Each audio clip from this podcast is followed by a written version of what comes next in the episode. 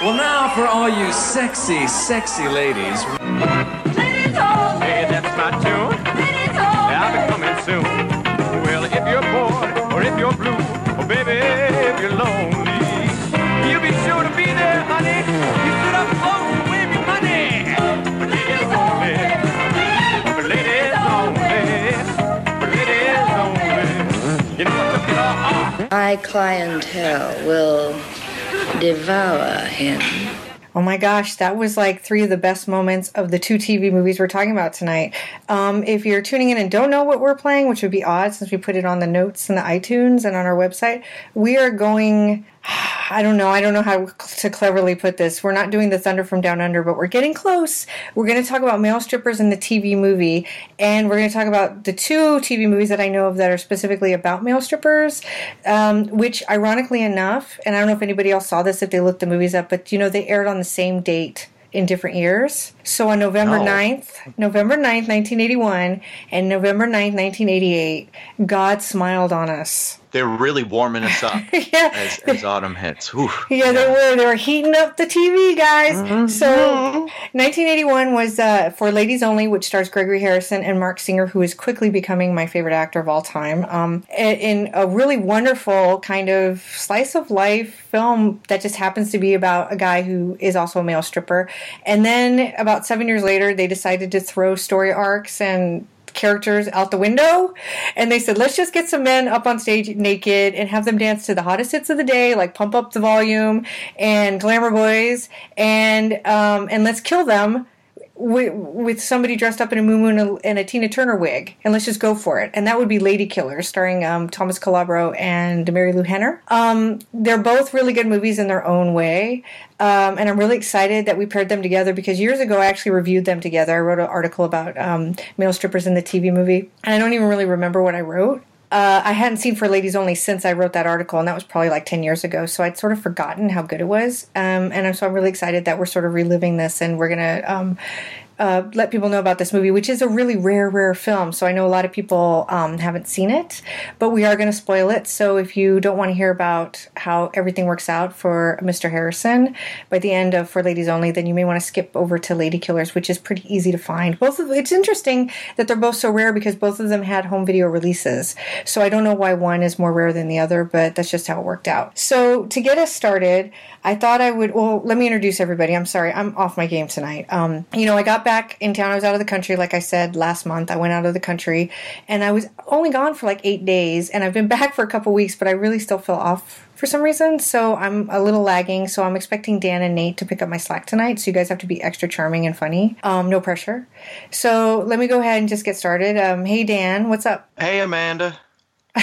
Oh. That's that's extra charming. Oh, I'm sorry. I, I, um, my computer did something weird right there. Let me be super charming. Hey, Amanda. How are you? What's going okay. on? My, my, my apologies. I, I was, I realized one of the problems with Lady Killers is that it's not covered in the Marills that I have. Oh, really? So I because I go 86. So as you were talking, I was bringing it up on IMDb, and then you said, "Hey Dan, what's going on?" And suddenly I had to bring everything, and I was off by a second. But we're good here, you know.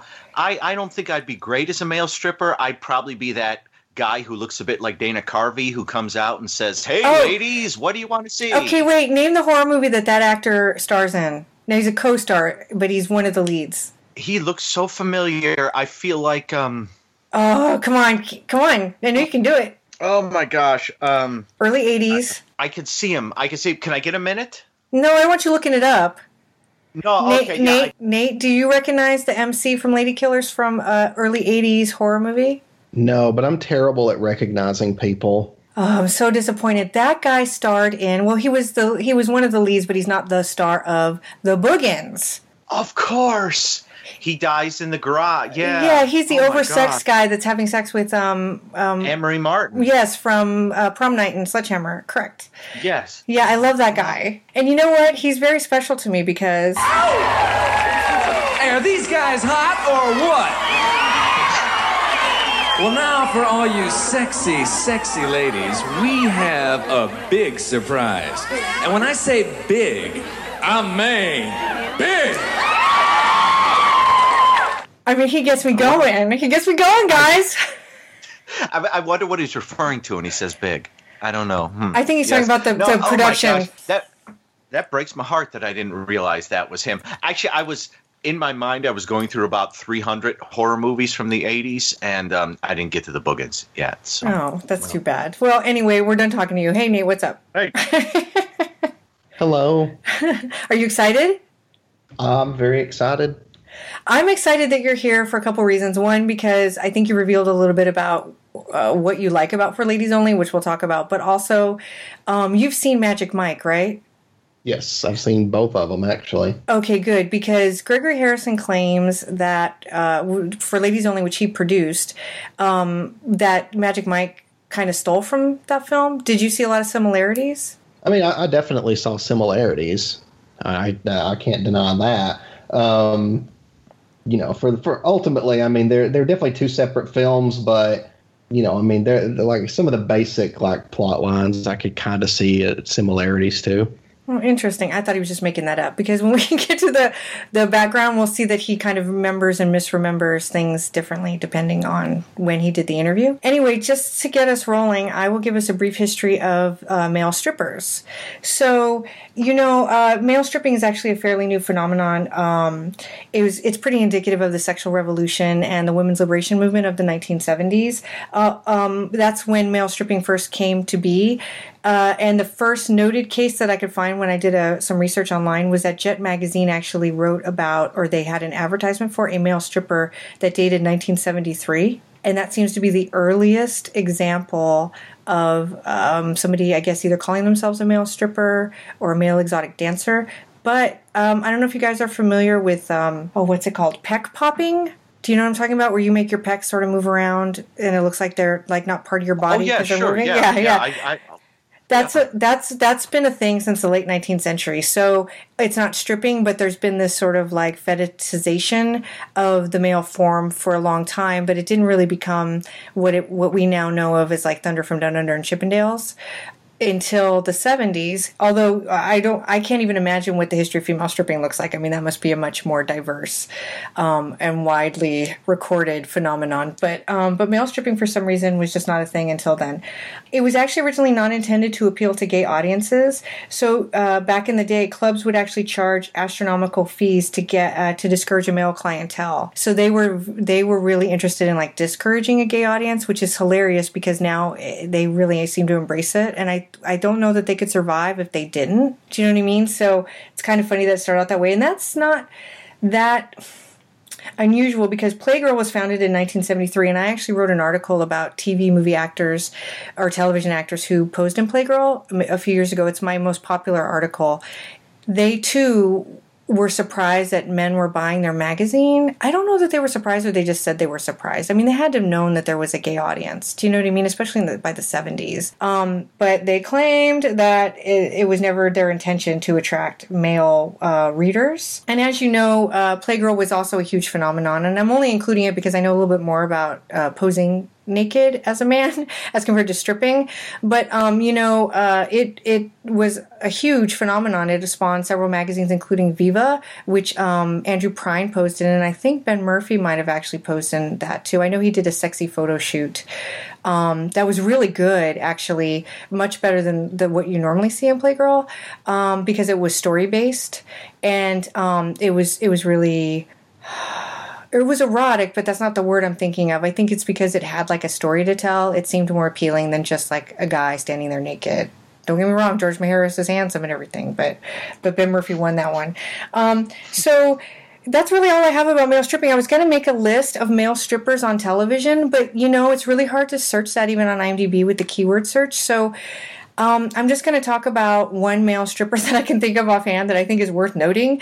But does anybody remember the episode of Facts of Life where Blair's boyfriend, played by Woody Brown from Killer Party, um, who was in med school, was stripping at night to pay the bills? And Joe and Blair took Mrs. Garrett to the male strip club for her birthday. Do you remember this? And he was stripping on stage. I feel like I do. Did I learn a lesson at the end of it? Well, the lesson is that Blair dumps him. Oh wow. Yeah. Blair.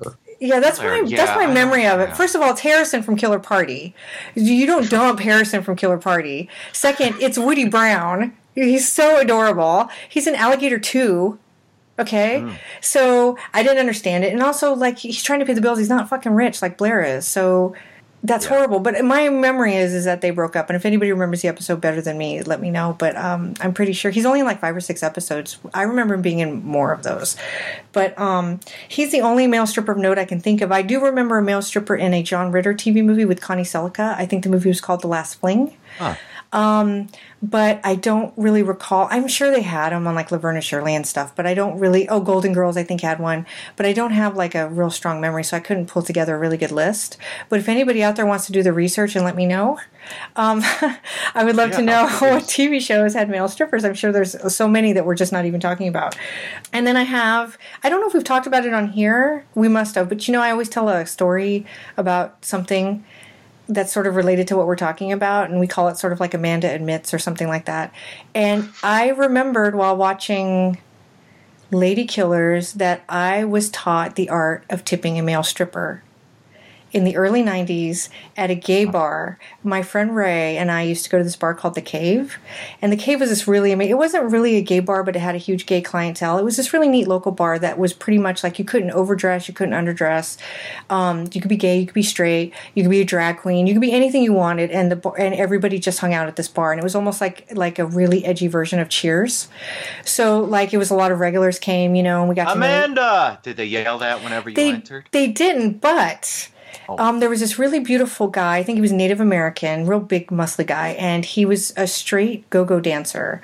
And so he would come to the cave. They had go-go dancers on the weekends, and and all, always male. And he would come and dance on these little special podiums they had around the stage, or, you know, the dance floor. And he was beautiful. And my friend Ray and I would go and watch him. I guess we were drinking or something one night, and Ray just turned to me and he said, "I'm going to teach you how to how to tip that guy." So I was like, okay. So he gave me like a dollar, and we went over, and he shows me he showed me how you just like pull out the front of his g string just enough so he doesn't think you're looking. And you slip the dollar in about halfway, and then you sort of pop it back, and then you look at him, and he thanks you, and you smile, and then sometimes he shakes around a little or something, and um, and I did that a few times. He was he was really nice. But what was so strange about that was that I never introduced myself to him, nor did Ray. But he ran into Ray at like a Lollapalooza, and he said, "Hey, Ray, how's Amanda?" And he actually learned our names Wow. purposely because he really liked us coming in. That that's good customer service. That's That- real good, real good customer service. I never got to socialize with him, but Ray hung out with him a little, and he was a real nice guy. But um, it's not really male stripping, I guess. I guess it's go-go dancing, but it's the closest I have to this because I've never, I've seen female strippers, I've been to strip clubs, but I've never done the male stripper thing. Yeah, I, I've never I've never been to a strip club ever. Oh, ever I even have. a male Oh, strip club? Nate? Yes, there's one in Atlanta called Swinging Richards. So tell me about it.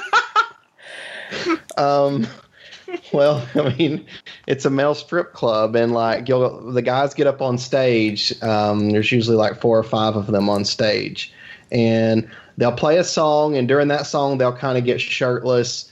Then they'll play like another song, and then they'll take off their pants, and then the third song, they get all the way naked. Wow, full And- Monty. And there's swinging Yeah. Richard at that. Wow. time. Completely naked. Yep. wow. Uh, do they have do they have themes or are they just like dressed well? you know? honestly they're they're they don't have any themes it's not like you know i was watching these movies that we're going to talk about tonight it wasn't like that at all i mean they they're just wearing like you know jeans and Okay. there was no theme just you know and and and the sad thing is is that most of them couldn't really dance there was only one or two that could actually dance and so i mean they were very entertaining uh, the other ones were just you know they were really attractive but they just couldn't dance so it was kind of awkward at first i guess strange gyrations. I think. Is yeah yeah. And a friend i was with got hit in the eye with a certain part of the stripper's anatomy so really? Yeah we, This we make fun of him Strange all the Richard, time for that Oh, that's awesome, actually. we said he put your eye out that night Oh my gosh, that wasn't Grant Grant, was it? No, Grant Grant would never go to a strip club. That's incredible. That reminds me of uh, the one night, one New Year's Eve, a group of us went to the cave to, you know, have New Year's Eve there. And there was a different dancer there. And they had this lighting system that went around the dance floor. And he was, he was like, standing on the podium thing and he had his hands up on the light system like the bar with all the lights on it and he was dancing he was gyrating and we were really into it. My friend candy she's one of my best friends um, was like woo! Like she was being really loud. And i mean we were all being loud but i think she was being extra like oh my god. And he turned around to this is a true story. He turned around to see who was doing all the whooping and hollering, and he he brought the whole lighting system down because he was holding onto the bar that keeps the, the lights up and he actually pulled the lights down. And, oh. and although it went dark and all you could see was they had like that dry ice smoky stuff coming from the music you know when they played the music like madonna was playing or whatever and they would have the this kind of smoky stuff coming up from the floor and there were people just kept dancing like nobody stopped. And he was trying to hold Wow, up that's he was trying to hold up the lighting system. And my boyfriend at the time um, was the only other like large person there. And so um, he was the only person who could reach up as high i think as him. And so he had to help help him hold up the lighting system till they could fix it. Uh, i forgot about that. But there's, so there's no penis in anybody's eye but that was a pretty funny that's fantastic. yeah we felt horrible and i think he felt horrible too because he basically destroyed like thousands of dollars of lights that was awesome. I totally forgot about that. And that was a that was a night from hell because my friend got really sick. And his oh. boyfriend had to take him home, and then he came back, and we're like, "You left him? He could choke to death because he was throwing up like incessantly." And my friend was like, "I'm not leaving this party." And so there's just a lot of drama that night. Anyway, so that's the closest I've gotten to male strippers having things in my eye. But um, it was awesome. So let's just get started with the first film, which is for we're going to just do this chronologically. So the first film was for ladies only, which to the best of my knowledge is the the first TV movie and one of the only TV movies. I think these are really the only two TV movies that really focus its story on male stripping. So there are anomalies. It was also star Gregory Harrison and was produced by him, which is so it's interesting that he because he chose the story. He cherry picked this idea himself, and we'll talk about that. But Dan, why don't you go go ahead and tell us what the movie is actually about? Okay. Uh, for ladies only, November 9th, uh, 1981, NBC. What is it? It's a teleplay John Riley, suggested by material by Charles Hairston or Hairstar. I had a tough time reading his name on it. Um, uh, produced by Frank Levy and Gregory Harrison. Directed by Mel Damski, who I know from Yellowbeard and like 20 episodes of the show Psych. So this this basically is a gentleman named John Phillips from Iowa. And if I get anything wrong, yell out. I'm looking at back and forth my notes. A gentleman from uh, Iowa named John Phillips uh, has just graduated from college. He's an actor, and he arrives in New York City. It's sort of a midnight cowboy-ish when he arrives, except the song is much uh, funkier when he arrives. And he arrives there and he's got a thousand dollars in hundred dollar bills and he gets himself a an apartment and he's going to be a big Broadway star. And what what happens is sort of immediately he does what all good actors do. He goes to a bunch of auditions, which don't go so well, and then he also goes to see a bunch of agents, which doesn't go so well. Nick, it's one of my favorite plays. Impressive. Four years leading roles. Nice review in the Chicago Tribune. The critic's daughter was in the cast. You gotta shut up about things like that. Small town honesty can cost you work, kid. You got nothing here I can sell right away. I think I have the talent and the drive to make it, Mr. Shanks. I've got clients 20 solid years on Broadway, haven't worked in a year. I'm a beginner, sir. Everybody has to start somewhere. I received a thousand dollar scholarship to get here. I, I've never failed at anything. I've always believed that you can lose battle after battle, but if you don't give up, then the war's not over. Sure, kid, sure, kid. I can't send you out for speaking parts. You never worked even a day. You gotta go to open call casting. And if you land a walk-on or a small understudy, you'll work for SCAD. You won't need an agent. What happens when I get a bigger part? I'd be surprised. I don't think anybody's surprised about his bigger part. I, I I have not seen it. I'm not Randi Oakes, so I have Sorry. not seen his bigger part. By the way, Oh, did sorry. anybody see that that woman in one of the dance scenes looked like Randi Oakes? No, I didn't notice that. There's a really pretty blonde that he kisses in one of the dance Oh. numbers, and I think it might be Randi Oakes. so he does the typical actor thing and i know this because my wife did this. You you you go to the auditions you go to the agents you do this and that. He goes to uh, one agent and uh, what is her name? Uh, sandy green is the secretary. Sandy. Is it sandy? Is that right? Yes. Sandy is the secretary for this agent and he kind of um, woos her with some improv, and she's kind of impressed by him. And and uh, he doesn't quite get a chance there, but he almost does. And then he meets the great and wonderful Mary Louise, who is this kind of big, loud, sassy, brassy, like she'd be on Broad City today. Uh, and she's just she's so she's so fun, and she kind of well she sleeps with him immediately and then introduces herself afterwards, which I liked. She's an actress too, and she they're very different uh, styled um, actors, and she brings him into a acting class that she's in. Mm, at this point, at this point, when she brings him into that class, his thousand dollars are running a little low.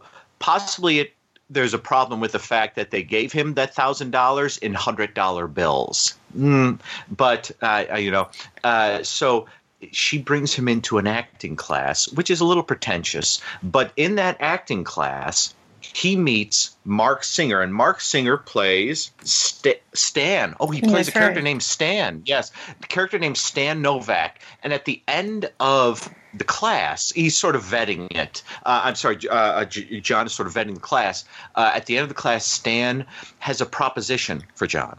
Hey, you want to hear about a way you can clear a hundred bucks a night in cash and no wait until the end of the week for payday? Oh. You ever hear of a place called a Club Max? No. Well, uh, I work as a dancer. Yeah, I take off most of my clothing for, for an all-female audience. no, Hey, like, hey, come on, come on. It's not as bad as it sounds at first. I didn't like the idea either when I heard about it. No, that's not something I think I could do. Hey, I- I'm not proposing that you strip. Uh, you, you don't have to do that for money.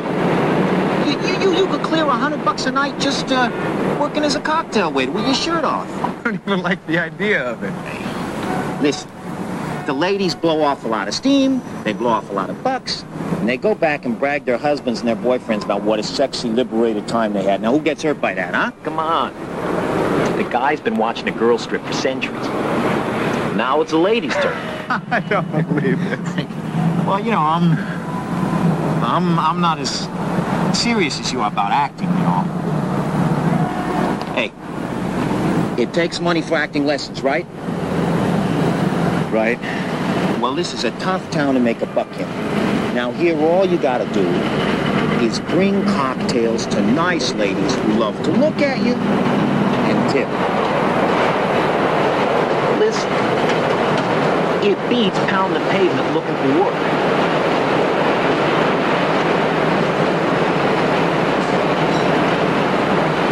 One night. Hey, that's what I said. Why ask you to do? Marry the manager? Come on.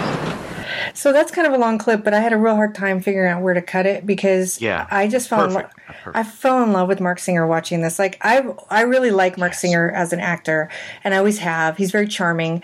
But I just recently watched um, a Shades of Love episode he was in called Indigo Autumn, um, which starred the girl that played Mary Lou in Hello Mary Lou Prom Night Two, which was awesome. Whoa. As the love interest, and she's gorgeous, and he plays this older guy who kind of woos her, and I was like.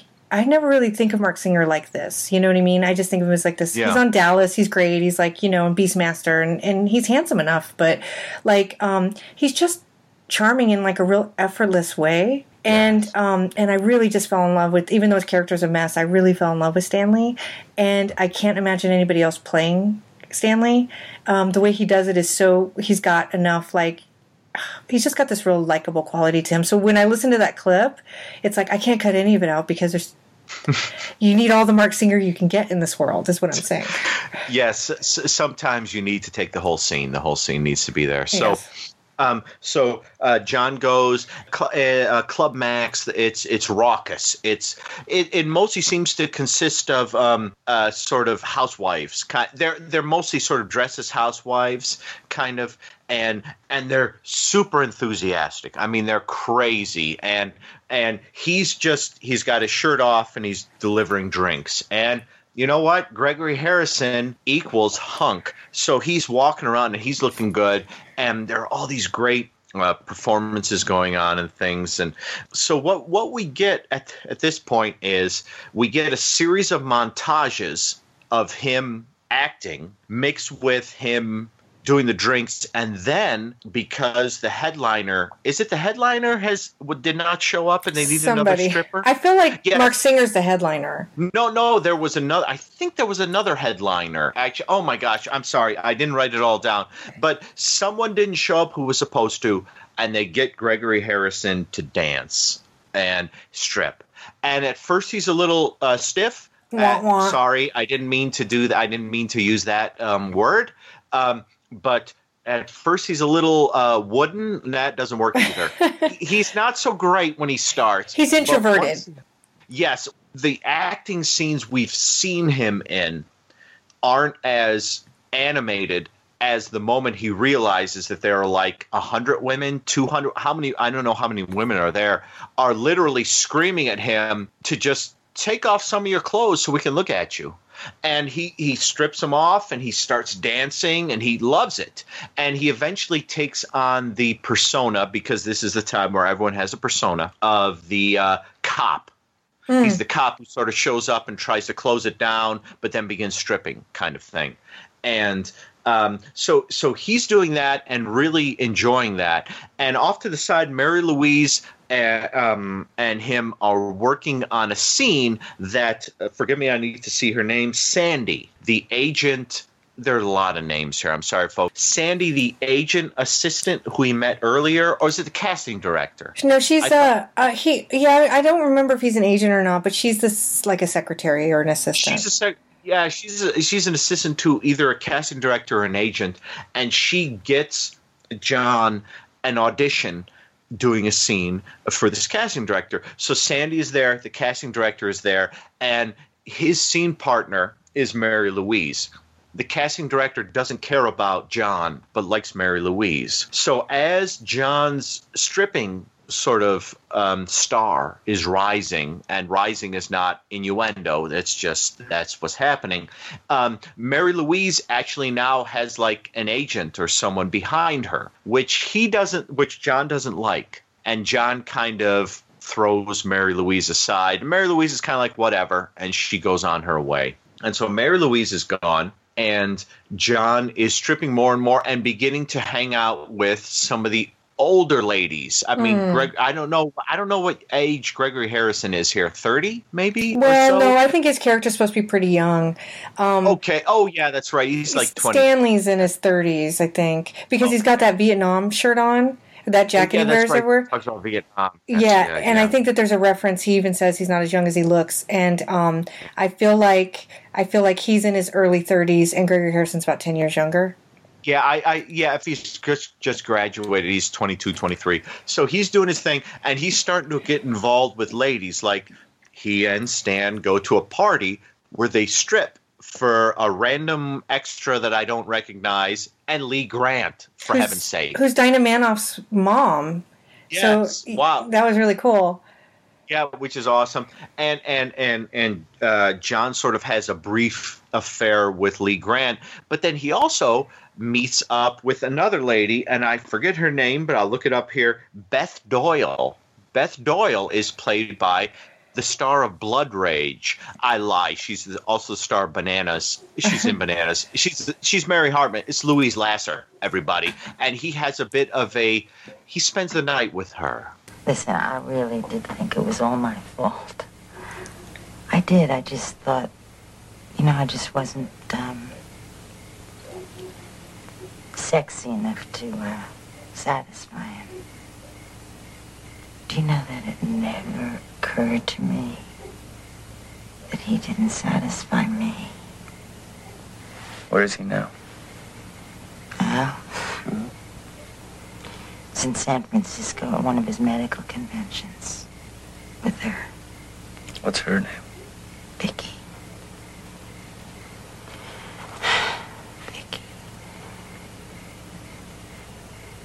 She's 23 years old.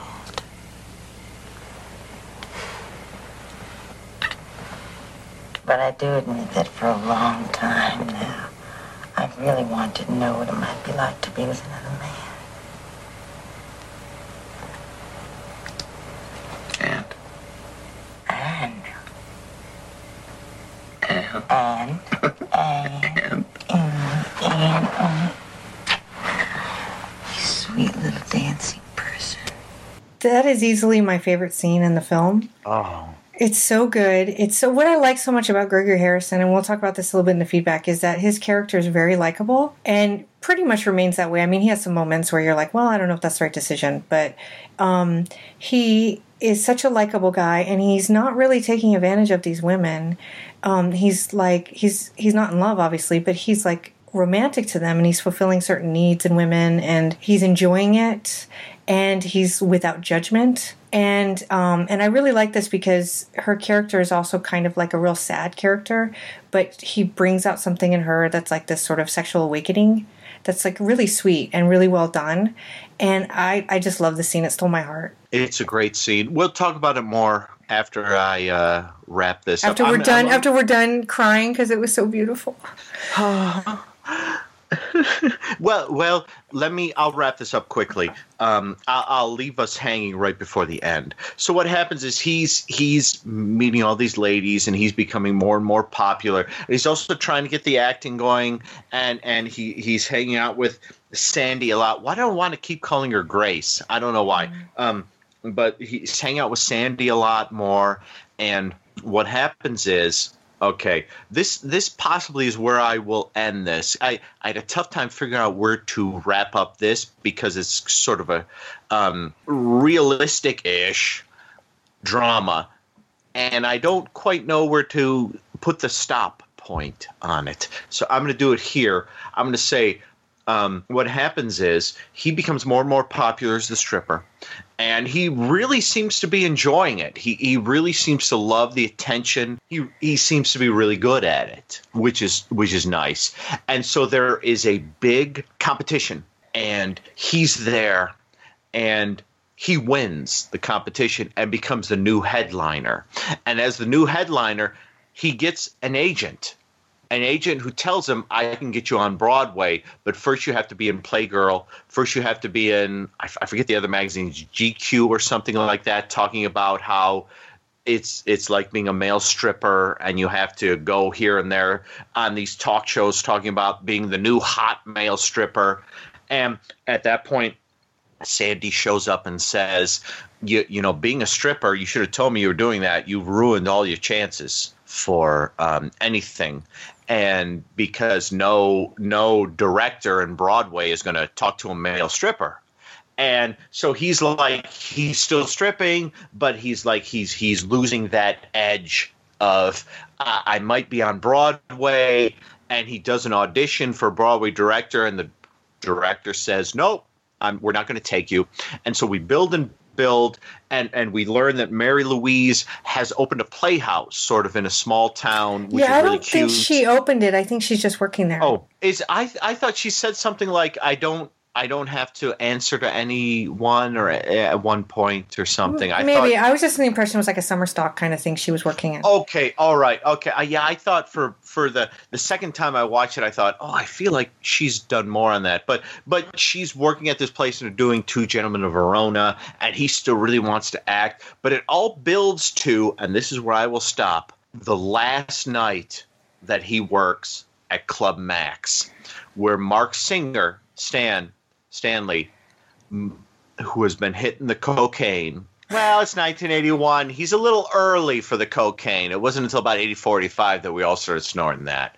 But he starts to hit the cocaine a little hard. And we get a crazy ending, which I'm going to close. I'm going to close my synopsis and I'm going to close my book. And we can spoil it in a few minutes, but we're not going to spoil it now. Amanda, please dive in.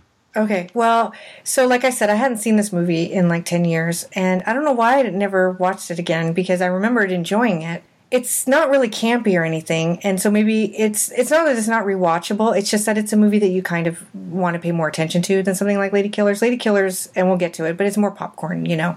And so this movie has a lot of depth to it, and and um, it's surprisingly it's not moving or anything, but it's it's just that it's got like a character arc and like you're really interested in where Gregory Harrison's going to go with his life and where it's going to end up, and you really like most of the characters. Um, I don't think that there's anybody necessarily unlikable in the with the exception of his agent.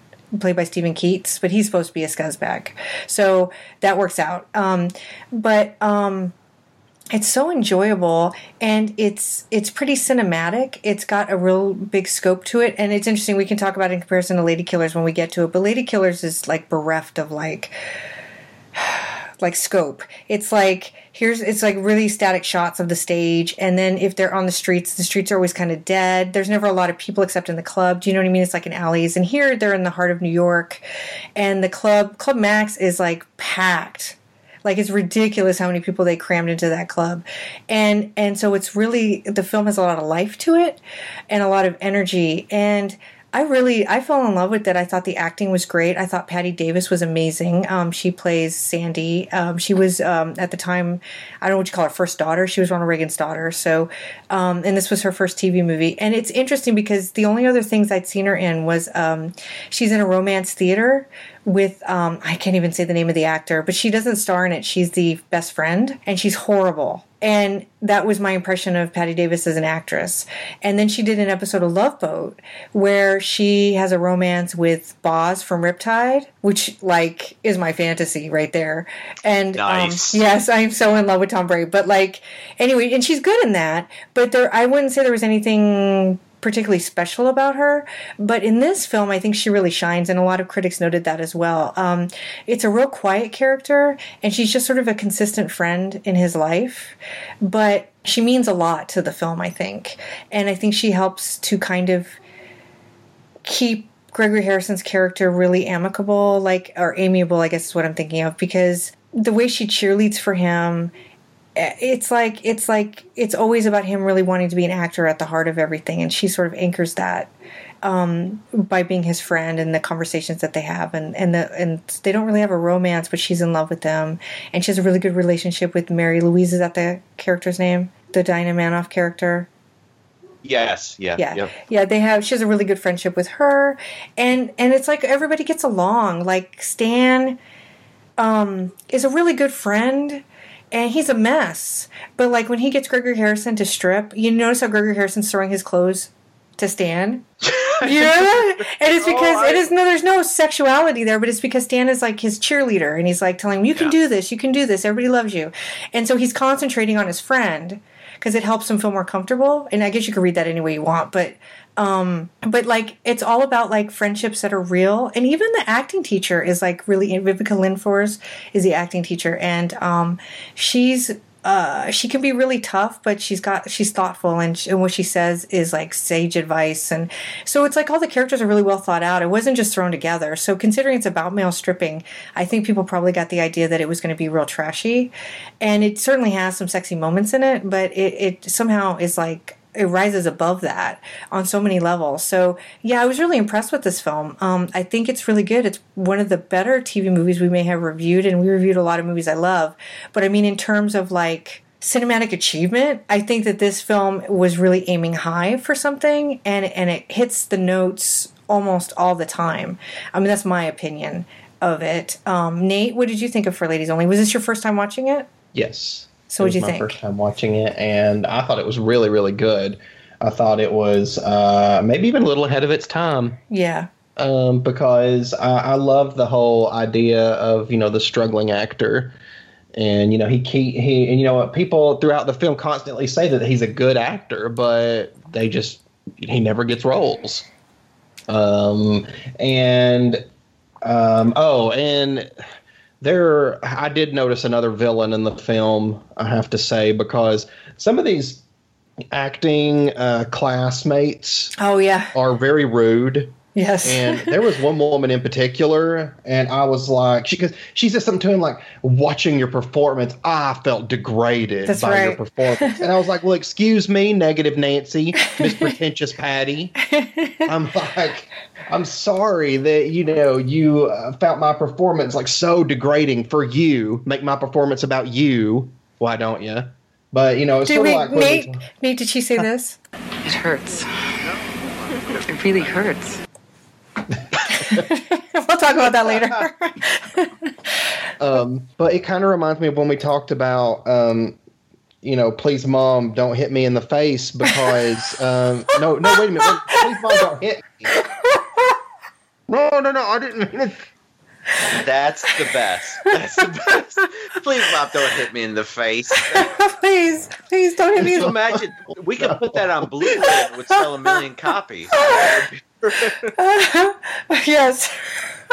I'm sorry. Go ahead. that was awesome. On that one. And please, mom, don't hit me. Yes. Just don't hit me at all. That, um, that my was the subtitle. Please, won't don't hit me in the face, but just don't hit me at all. yeah, just don't hit me at all. Oh, please, please, please. Okay. So you both know how I had to take that um, server to task, who was very Yes. rude. Yes. So Oh, it was like in this Oh, movie, it was was like the another worst. like small character is being so unbelievably rude, and I was like, you know, you, don't have to be that. Mean, you can ha- offer like I thought the acting coach herself, she offered very constructive criticism Yes. to him, but like uh, people like that drive me crazy because they don't offer constructive criticism; they just want to tear you down. Well, she's basically on the same level he is too. I mean, they're all in the same class, and as far as we Yeah. know, none of them are getting a lot of work. And so she's struggling just as much as he is. But now, so Stanley tries to say that they're she he's just being hazed by these people. And I will say that there's a dark-haired girl that has kind of an accent, and she said that the performance, um, there's something about the performance she didn't like. And then later on, he's getting ribbed for something else, and she says, "Give him a break." And so I know it's such a turnaround. yeah. So I feel like maybe there was some hazing involved in there. But um yeah, I mean, he was so dejected. But what I think is so great about and I don't mean to cut you off, but one of the things I want to mention about Gregory Harrison's performance is Gregory Harrison is a very good actor. I mean, he is obviously really easy on the eyes and he had a lot going for him in terms of getting into acting, but he he's also he doesn't take it for granted. He is in there and he's present and in the moment and he's very good. And he proves it in those scenes because he's a very good actor gregory harrison playing an a good actor as the character. And he can switch from when he's playing the character that the movie's about from this amazing like so you know with all this pathos and ideas and thoughts and feelings and then switch that off as the character that he's reading as as the actor if that makes sense and so you can you can see that he knows what good acting is and what not good acting is and he plays them both depending on the scene and that's really difficult to do and i think that that's a mark of his talent um, so i think that acting scene is actually really important but i agree with you there were some really bitchy people in that room And maybe, yeah, and if it was a hazing, you know, it might have been okay, but um, I don't know. We just didn't see enough of that of the group, maybe. Maybe if we'd have seen more of them and they were a little bit more fleshed out, it'd be different. But um, yeah, that, that scene, I was like, oh, I could never be an actor because I wouldn't be able to handle that. I would mouth off and, you know, I, I that would just, I would get a reputation like, no, he's a problem. right Don't hire him. i just cry You just cry? I just cry. I'd say, please, mom, don't hit me in the face. Every Oh. time somebody says something horrible to me, like about my performance, and I would probably cry. I actually took acting Amanda, classes. we wouldn't let anyone hit you in the face. Thank you. All right. I- That's Nate and I are there. I actually took acting classes in high school, like paid acting classes. I did. I took acting classes in college. Well, I sucked at it. I it was, pretty good. it was horrifying and um, so like i would do whatever i was supposed to do and then i would go home and i would just cry my eyes out i was i just didn't enjoy it at all you know what i mean and so like i know watching him how difficult that must be because i was in a group of really supportive people and i still felt like an ass so like so like I know like to be a struggling actor like that and have all those people tell you you're degrading. You're like it's okay if he's going to play it like a lounge act, but does he have to be a second rate lounge act? Was one of the uh, criticisms, and um and if somebody said that to me, I probably would have hung myself. I'm just saying. I would have sulked until they apologized to me. and it would have worked. It would have worked. I'm sure they would have. They would have cared when they saw me sulking. at Uh, their Nate worst. sulking over there. Come on, someone say something, please. You know, there's that one scene where um, you know he's serving tables and the one woman is trying to pick him up. Um, I'm terrible with the names, but you know she's like, "You're the best looking guy in here," and I was thinking, she's got that right. I would be like, you need to be up on the stage Yep. Yeah. quickly. Quickly, here's five bucks. Get up there. Yeah, get up on the stage. You'll make a lot more money than you will slinging the drinks back, you know, behind the stage or uh, off the stage, I guess. But he had to make that But- decision himself. Yeah, uh, and and I will say, if I had like a anything negative to say about the film, and it's not really that negative, it's just that I felt the ending was wrapped up like it felt very rushed to me. Just like, please, mom, don't hit me in the face or body. Yeah, well, and you know the reason I flubbed on that uh, is because before we started recording, I was watching um, uh, American Dad, and uh, they were I think it was a satire of like made for TV movies. And let me preface this with I do not think that, you know, abuse is funny in any way whatsoever, but I think the joke was about the titles of made for TV movies. And the guy uh, or the, the alien in it is wanting to watch them, and he's like, Tonight, it's Valerie Bertinelli and Spooning with Anger. And then he's like, and then after that, it's Daphne Zuniga and Please Kevin Not in the Face.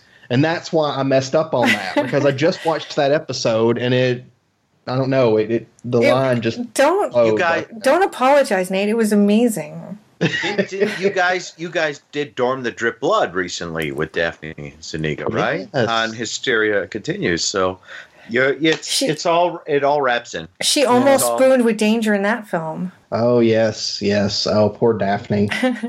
I want her to talk about that film. I do Not too. to get off on a tangent here, Me but too, me too. I wish she would. Yeah, I do too. I really, really enjoyed this one. Uh, I wasn't sure if I would or not. I knew. Uh, let me just say, and I, I don't want to jump ahead too far, but I knew I'd love Ladykillers. I mean, I just knew that was going to happen. But I wasn't sure if I was going to like this one or not, since it's more of a, you know, kind of a drama. Um, and to me, to be about male strippers, uh, it's like you said, Amanda. It's not trashy at all. It's Mhm. actually a really good drama.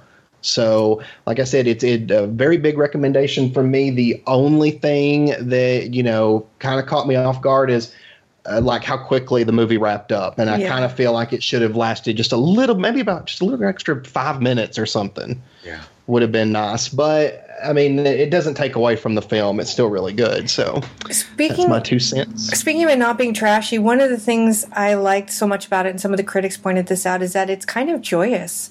Like, the club is really fun. Like, it's a legitimately fun place to go. And, like, everybody's having a good time. And the women are having a good time. And I mean, all the women, not just the really attractive women that come. And uh, with the exception of the girl who looks like Wendy Jo Sperber, who's stalking Gregory Harrison through the dance floor. Do you remember that? And then he asked Louise Lasser, Lasser to dance because he's terrified of her. And I felt so bad because Amy had the same problem with Henry on Bosom Buddies. And um and I felt like it was just a replay of that. But in general, the it was like it was just a big party and um and it felt like that. And his life had its ups and downs, but when you think about it, I mean the things he was dealing with were not necessarily life and death. So the film, even though he grows as a character and as a person and learns about himself and blah blah blah, all that great stuff that was so wonderful in the film, but it's still got a really light touch to it, but not in a way that makes the film insubstantial. It just makes it sort of joyous. Uh, it felt more like a celebration of of the clubs and the things that these men did at the clubs and the way the women embraced it as compared to like a darker side to it which would be what you would see if it had been a female strip club i'm almost positive um and that would what, have been stripped to kill. yeah, it would have been horrible, you know. And it, it's interesting the way we look at male strippers and we look at female strippers, but um, the male stripper m- movement, if you want to call it that, has such a different energy to it. It's fun. It has a kind of like its tongue in its cheek, and it knows what it is. But but when you think of women strippers, I mean, if uh, are there any movies that are like that? And and maybe there shouldn't be because all you hear about women strip clubs is how horrible they are. You know what I mean? So it's just interesting. It's just interesting the way how how light the touch to this film is. Um, that's all I want to say. I'm sorry, Dan. What did you think of it? Um. Okay. Well, you guys have convinced me on a few things that I wasn't convinced on after watching this twice over the past three days. Um, the things I love about the film, I love Gregory Harrison, n- not his character, but I love him. I think he's he's super charming. He's obviously gorgeous. Yes. A- And although I will say that, uh, wait a minute, is it the the seventh Battle of the Network Stars with him and Randi Oakes where they meet each other for the first time? It's, they met on one of those, but I obviously don't know the, which one. I I think it's the seventh, which is wait a minute, one, two, three, four, five, six, seven. End of 1979, the one with Greg Evigan and Bear from BJ and the Bear, and I think um, that's the one where they meet, and that's that's why I really love uh, him. And I uh, the the other things up, I love Mary Louise. I think she's a great character. I think she's a. I I find this film to be strangely low energy, even though it has all these montages. Eh, eh, eh, you, you know, you hope a montage will boost the film, um, but there's a um, there's a early '90s shot and video film called High Kicks, a kung fu film, which is uh, like 90% montage, which never uh, gets a energy up, even though you think it should. And there are moments in this film where there are lots of montages like that where it's like okay so he's he's doing ballet and he's doing this and he's doing that. And it's like okay i get it. Here's uh, like I, I, I like Gregory Harrison. I like Mary Louise. I like Lee Grant, of Mhm, course. sure. Who, who doesn't like Lee Grant? I love Louise Lasser in this. She's she's wonderful. Her scene in this is so. I didn't realize it was going to happen.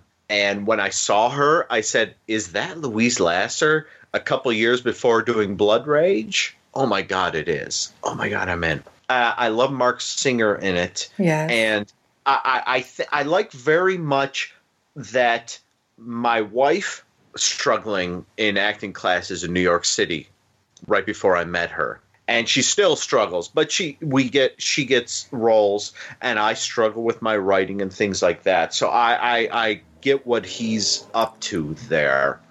So I it feels very real to me, like going to these classes where there are these people who are like uh, reacting to what you're doing in a way that doesn't make seem to make sense for what you're trying to do. I, I like that very much. The strippers are great. They're all great. They're all hunky and they're all having a good time. And I I guess that's about it with what I like about this movie. I I watched it twice. The first time I thought it was nah. The second time it bothered me, and that's because wait a minute. I don't like the John Phillips character. And I know you when you guys were talking just now, you you warmed me to him a little bit. But there's something about him where he comes to the town and he has this attitude of I'm going to do it. I'm going to make it. I'm going to be the best. And every what I wrote it down here. What is it? Ah crap. What is it? It's um Oh, here it is. I'm sorry. I wrote it here. It's an informed attribute. Every time we hear about him from someone, they say, "Oh, you're so talented. You're so good." No, not necessarily, because like when he's reading uh, with Mary Louise for the agent guy, he's like, "Well, he's fine, but Yeah, she's yeah. good." Yeah. Well, well, what it is is the people who matter to us in the movie say he's good. Well, of course they do because everybody's charmed by him because look at him. and yeah, and because exact- and because he does these things without judgment. He sleeps with this girl before he knows her name. He has sex with this divorced woman. He he has sex with Lee Grant. He has a weekend with Lee Grant expecting it to mean something and surprised And when it it, doesn't. Yeah. Yeah, and yeah. and and he treats Patti Davis really well. And Yeah. so um they do see what they're seeing in him is him. So Mm-hmm. okay, so this is a tangent, but it's gonna make sense. Okay. Sure, sure, so sure, sure. there's this episode of California Dreams, which is like one of my all-time favorite shows. And don't judge, I fucking love that show, and I have three CDs of music from the show. And you know, if you're not familiar with the show, it was a kind of a ripoff of Saved by the Bell, and it's about this band in California.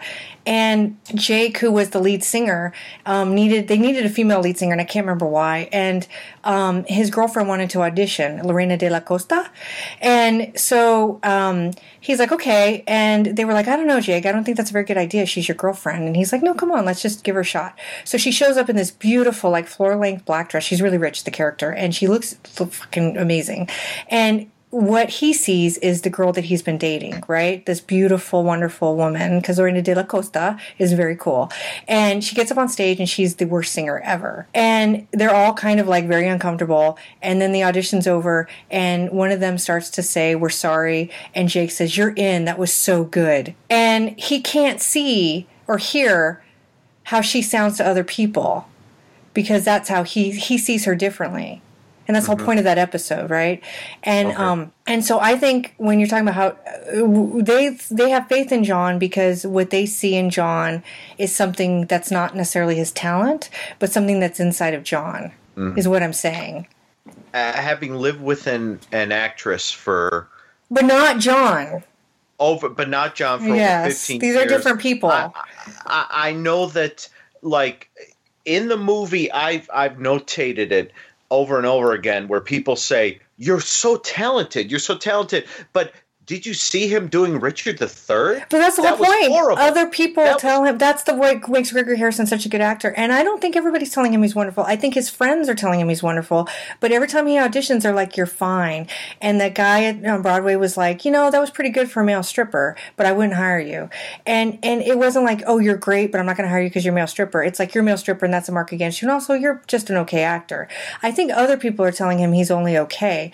I think Okay. the circle. That's the. I mean, you could rewatch it, but I'm positive that he gets No, told over and over again that he's fine and he's okay. But what? No, you're you're ab- you're, you're absolutely right. Uh, as I think about it, because everyone who says you're so talented, you're so talented, are all the kind of people who like him for being Gregory Harrison, as it were.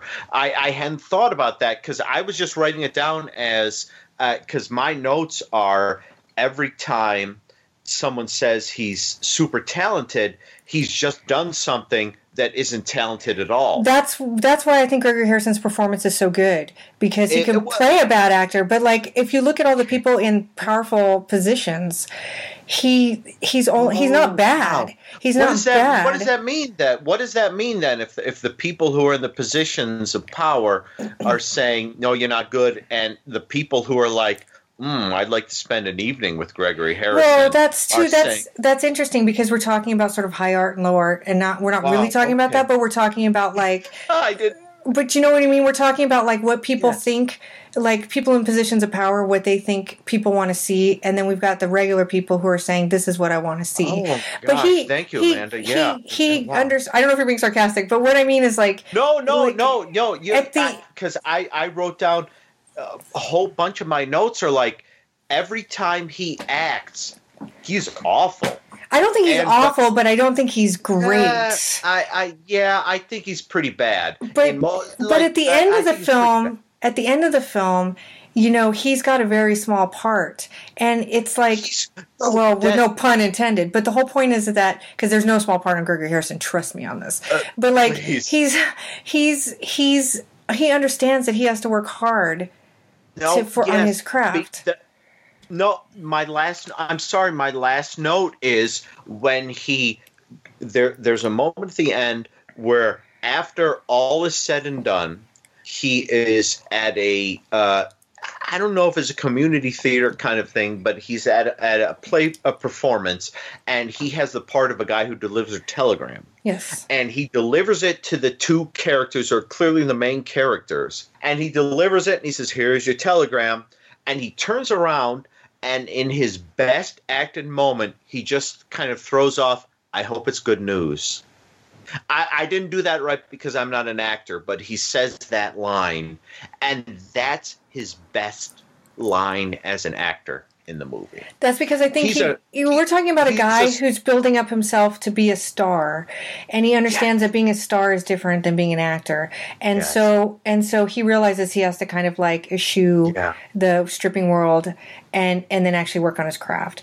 But I don't Well, think he- it's I don't think anybody ever says you're like the most amazing actor ever. That that is any position to put him in anything. Yeah, I, I think you're right. I'm sorry. Yeah, that at the end of it, it's like as I'm looking at my notes here, all the all the people who say you're so talented, you're so this, are his um, boosters. His friends. Yes, exactly. So, well, that that that's what you want, and so and I, I think I think that moment, his, um, I hope it's good news, shows to me that I think there's something there if he if he buckles down uh, and does it. But I it's like and here's the thing like I I wasn't a big fan of this movie.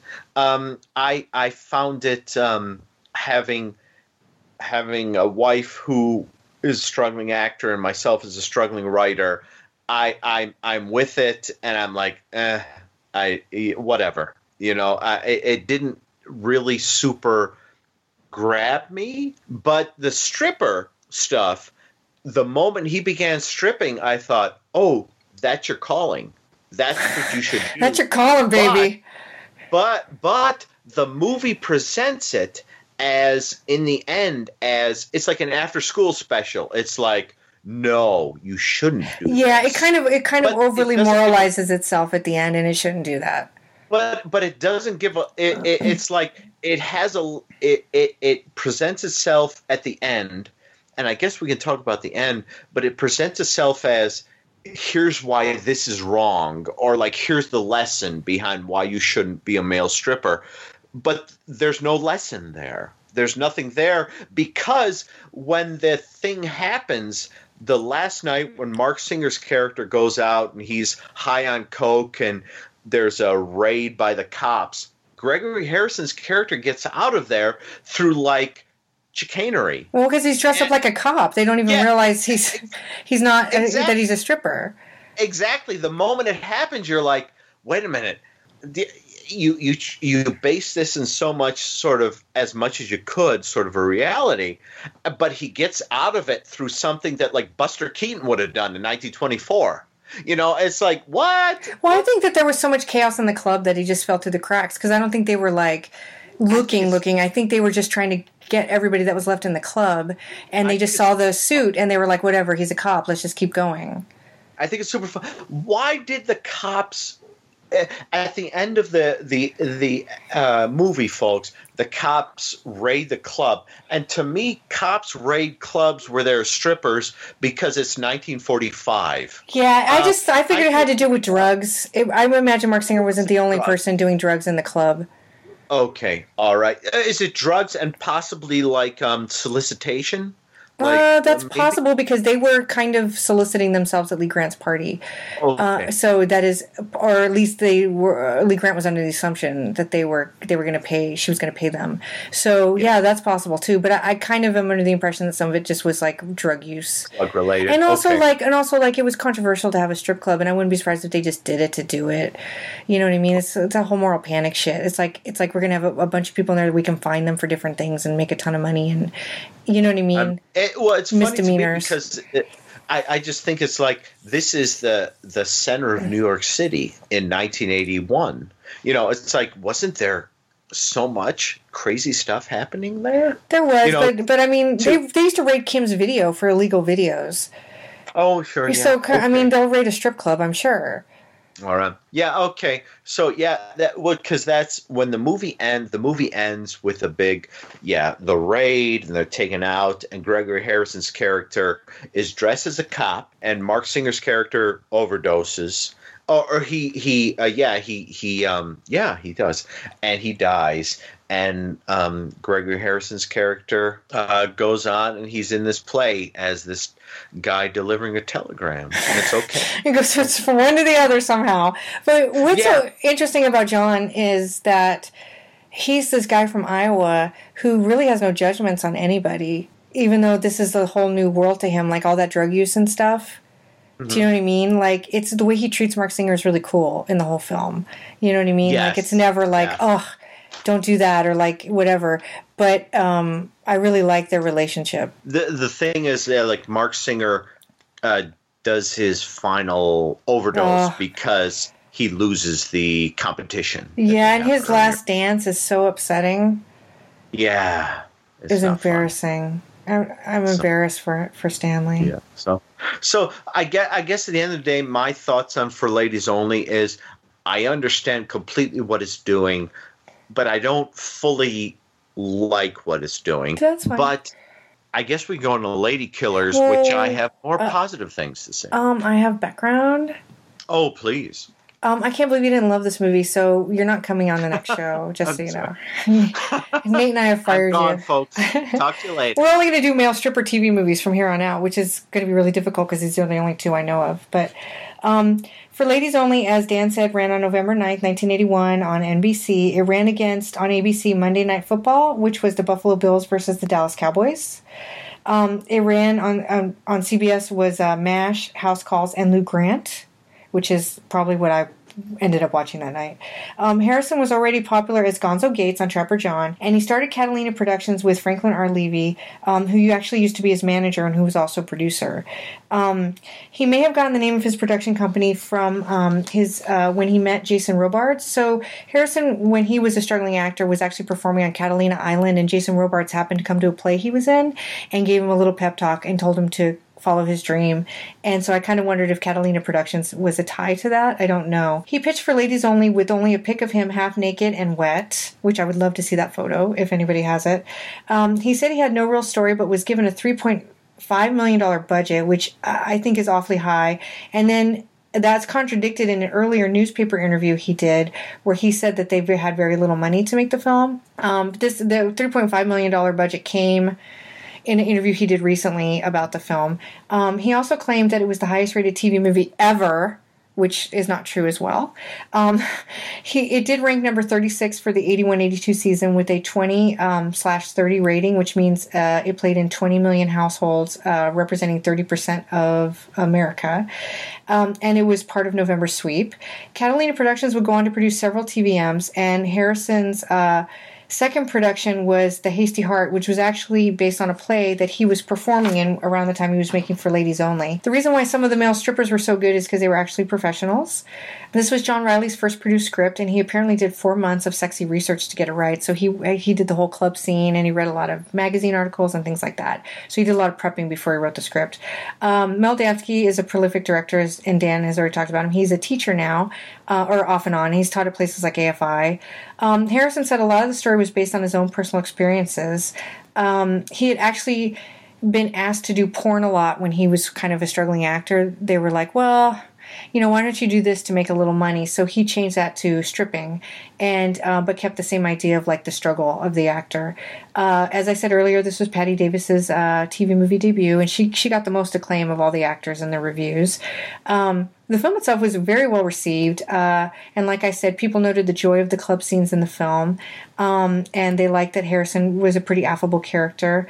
Uh, the film was shot in both New York and Atlanta. The club scenes were shot in Atlanta, and to get female extras, they advertised it as Gonzo Gates, Gregory Harrison needs extras to watch him strip.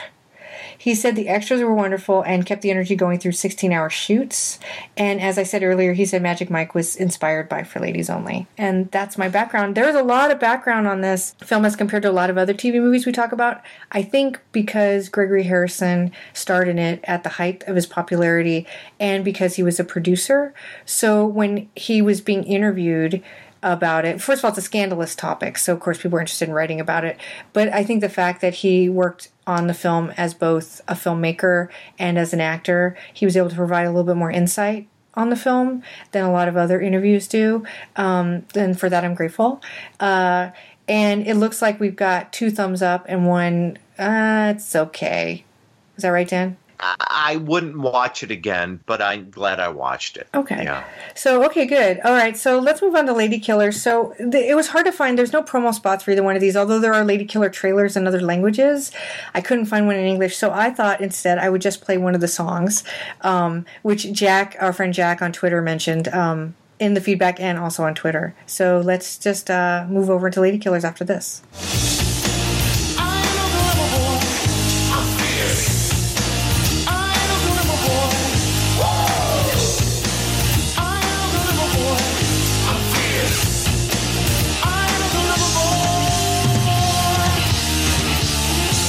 I will say this is one of the few films we've talked about that is not in one of the Marill books that I have because my Marills end at 86. So I'm I'm relying on several pages of nonsense that I've written here. So Ladykillers, written by Greg Dinallo, directed by Robert Lewis. All right, so the way we begin this one is we actually begin with a strange credit sequence that involves um, lots of candles and a strange image behind the candles that you can't quite make out, and it uh, there's a there's a, a man's voice like going. or something like that. And you think, hmm, sexiness? Possibly. We then see Marilu Henner, and what is his name? Kavanaugh. Yes, it's Lieutenant Flannery, played by Oh, Marilu Henner. That's it. I can never remember her character's name. I remember Kavanaugh, but I can never remember her name. It's Kavanaugh, played by a gentleman whose name that Amanda and maybe Nate might remember, but I con con. con Calabro, Thomas Calabro.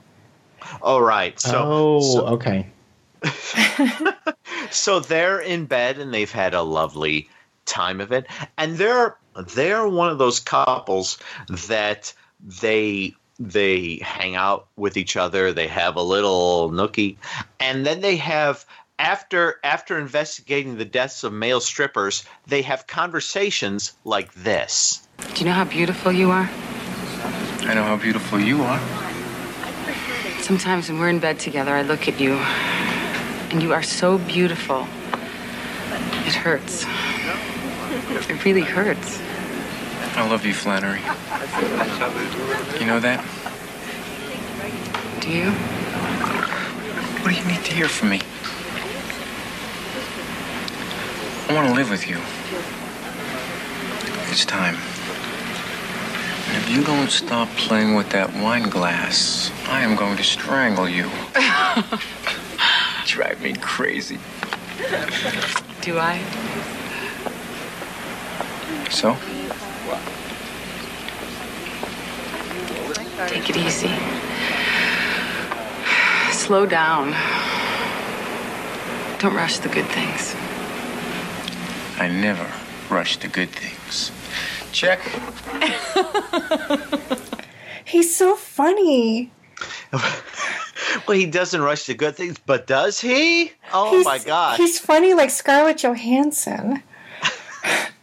he well this is one of the few scenes where he doesn't suddenly burst into anger so which is awesome so we we got to enjoy that so what happens is we uh this is this is uh I want to say it's sort of a TV movie slasher, but it's because of the number of killings. It's all uh, almost more of a, a giallo.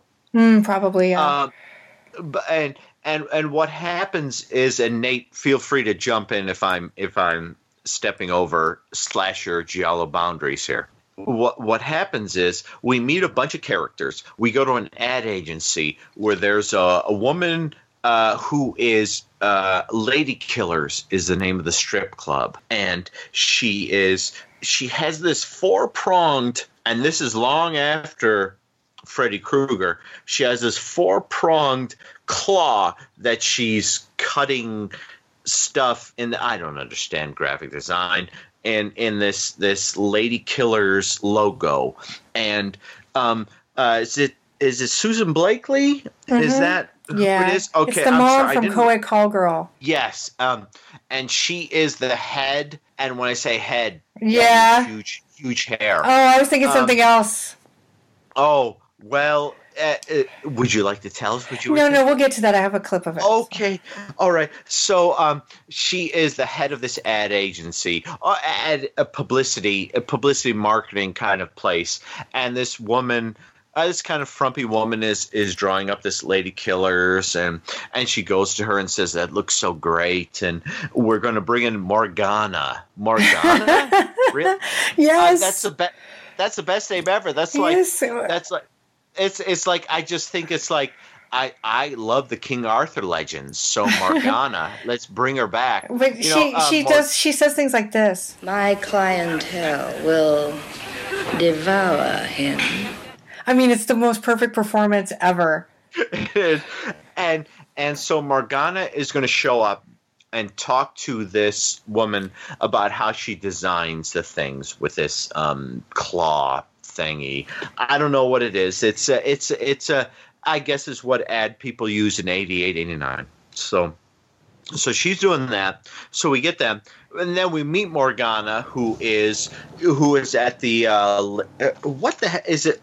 Am I Oh, gonna have to help you with this, Dan? Because we've already No, talked. We've talked about graphic art design tools longer than anybody's ever talked about them on a podcast about movies.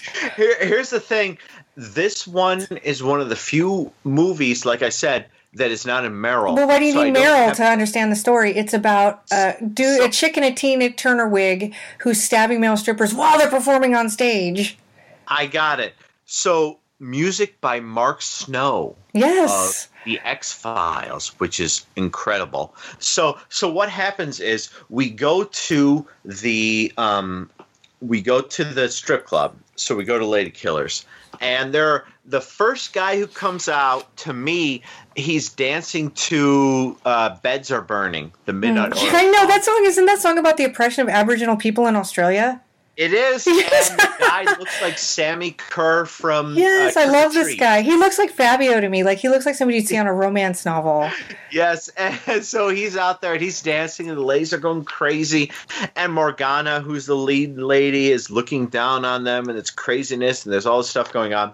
And we see right before the stripping begins, we see a hunky guy singing "Glamour, Glamour Boys." Is it? Is it yeah, Glamour yeah, it's the Living Colour's Glamour Boys. in a shower in a shower in an LA mansion up on the hills. I'm down at the bottom myself, so I can look at the hills. Um, uh, he's up in the hill and he's in a shower singing "Glamour Boys," and someone comes in and begins to strangle him. and it it is the head of the ad agency whose name I didn't write down. Oh my gosh, Dane, da, Di, no, I um, I didn't write her name down. I'm just going to call the head of the ad agency. You can just call Susan Um, Blakely. Susan Blake. I'll call Susan Blakey. So Susan Blake is strangling him like you slept with one of the. He's a stripper. He's the headlining stripper at Lady Killers, and she says you slept with one of them, and he's like, "Well, you got to keep him happy." And and she's like, "No, you don't. You don't need to do that. Stop." Wait, is she is she Minnie Barbarino from Welcome Back, Kotter? Because She's everything. She's Okay. Susan Blakely in this movie is everything. she is. That was a pretty good impression, though, of Minnie Barbarino. Thank you. She's got Susan Blakely Up your nose with the rubber hose, male stripper. so she so she um so she's there and she says uh yeah you you you you can't do this again. So he goes off and this hunky guy does his thing. So we get the big um to do and there we'll talk about the ladies going into the club after the the um, synopsis here. But there are tons of ladies in there and they're all woo woo woo and he's the headliner the guy in the shower. And he comes out and he's doing his thing and we get suddenly a, a, a woman who is half the woman who gets killed at the beginning of las vegas bloodbath Yes, yes. Yes. that that that he where where the guy puts her head in the the car seat next to him like bring me the head of alfredo garcia and half bobby from heavy metal massacre um, And Tina Turner. Oh, look, oh, Tuna, Tina Turner also. Tuna? Tina Turner also. Tuna. Turner. Tina, Tina Turner also. I'm sorry, I was, I, I jump my words sometimes. Tina Turner also has a this four pronged claw, which resembles the claw, the the de- tool device that that scraped the Lady Killer's logo earlier. Scratches this guy in his chest and he dies. Okay, so here's the part. Is this the one? Is this is? I can't remember if it's this one or the next attack where the woman runs up on stage and she says, "I'm a doctor." And and how many oh. women do you think pretended they were doctors just so they could touch the male stripper? like after they got to, "Oh, I'm a doctor, guys." Oh, oh, your you shoulders. Your shoulders seem okay. When, when this when this woman did it, I was actually convinced that she was a doctor. I think she was. I think she was. But I mean, my clever ploy would have been, "Oh, hey, stand back, everybody. I'm a doctor. Oh, yeah, let me rub that." I'm a doctor, and when you run up, it's like I'm a doctor of English literature. you know. um, so so um, this guy dies. Oh, so sad. I love Gary Hudson. Do you remember him in Roadhouse? Yes, yeah, he's. I recognize him, and I was like, "Oh, that guy." I love All that right. guy. He's a great actor. He's yeah, he's fun. He's fun. Lieutenant Yes. Flannery is called in, and uh, she is actually. Here's the thing: the guy she was sleeping with is a rookie in the police force, Kavanaugh. He's there in the office nearby, in in the in the floor, not the office, but like the floor nearby, and the captain. Who is Captain Douchery? Or I don't know. Oh, Yeah, nobody knows his name. It's William Lucking, I, think, is the actor. name is Captain Buchholz. oh, yeah, that's right. William Lucking. He says you need to hook up with this guy and go. So Lieutenant Flannery and Rookie Kavanaugh, I don't know, police Kavanaugh, I don't know what it is at that stage. They go to the uh, scene of the murder, and there's some tension there, but they go there and they investigate it. It's like, okay, what's going on? This guy got killed. Okay, and they begin to interrogate the suspects: Morgana, um, Susan Blakely. There is one weird woman in the crowd who sees something and runs away, and she. We see her get home, and her husband says, "How was your evening of bridge?" She's like, "Oh, oh it was fine. I just saw something weird at this club called Lady Killers. A guy got killed. Oh, really? She was at that club. So there's this weirdness about what's going on there. Uh, what happens is that guy dies. So Flannery and Kavanaugh and all these other cops, and we'll talk about all the other cops, begin to investigate him. And the next evening, Morgana comes out to all the guys and says and points out one of them who needs to be the lead stripper for the evening because the lead stripper is dead. Okay. What have you decided? Who's doing Michael's finale? Morgana, none of us wants to do it. Why? what are you afraid of? We're not afraid exactly, but But what? but out of respect for Michael, can't we do the other finale?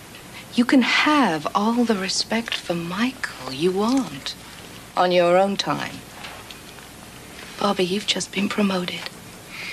The finale's yours. Please, Morgana. I don't feel like it. Really, I don't. Relax, Morgana. I'll do it. Now run along. I wouldn't want you to see me getting dressed.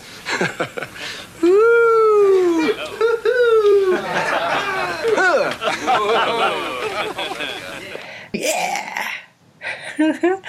I, I want you to keep doing that. That's what it's I'm fun. Woo! yeah.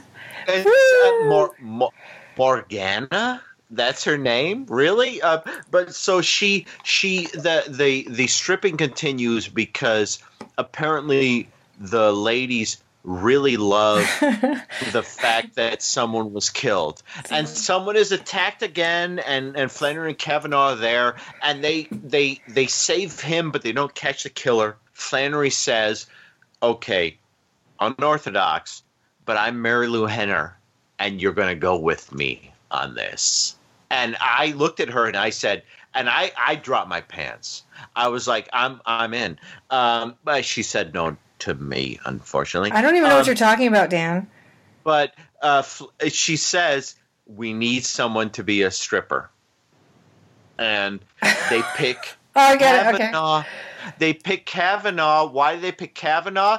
He may not be the best actor. He definitely may not be the best Oh actor. no no no no no no no no. But, but, But guess what? Guess what? is- Guess what? No no no. Guess what? My clientele will devour him. By the way, this is going off the rails. So one quick question: Are you drinking, Dan? Oh, uh, I had a little. Yeah, I can tell. Oh my gosh. Okay. Yeah. Um.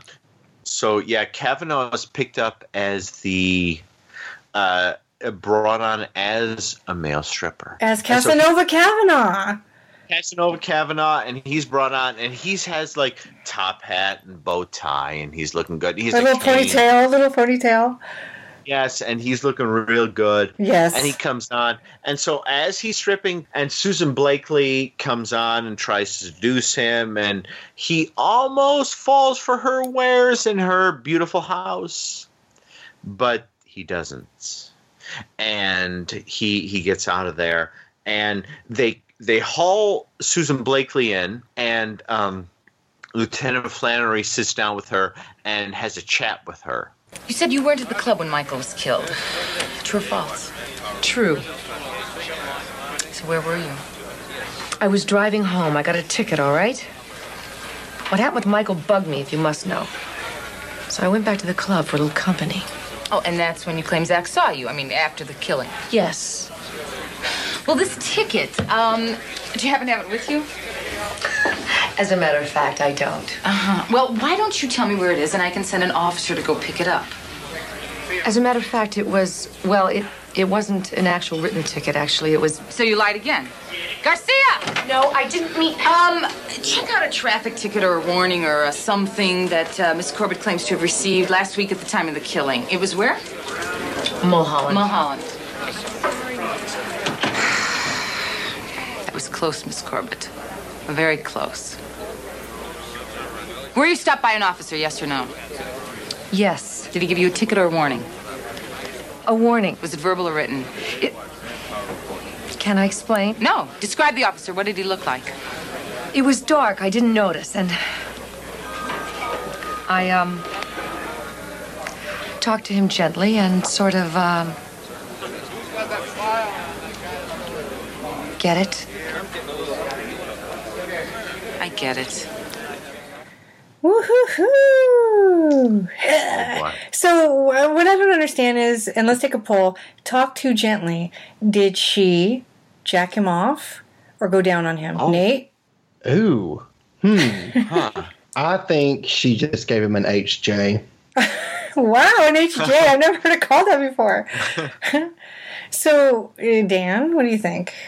I, you know, to be honest, when I was watching it, I just thought she um, just smooth talked him. Oh, I thought it was oral. Oh man! Oh, oh, oh, wait a minute. Did I say smooth talk? I meant blowjob. Yeah, same thing. I'm sorry. Same thing. Okay. Yeah, it's it's the same thing. It's how we all talk to men, but uh, gently anyway. Um, yeah, every time I see that scene, I always assume it's oral, but then I was thinking maybe it's something else, so I thought I'd ask. Hmm. So sorry, Nate. It's a BJ, not a HJ. No, I'm overruled. you are. So, so let's uh, we can wrap this up real quick. So, um, Can we?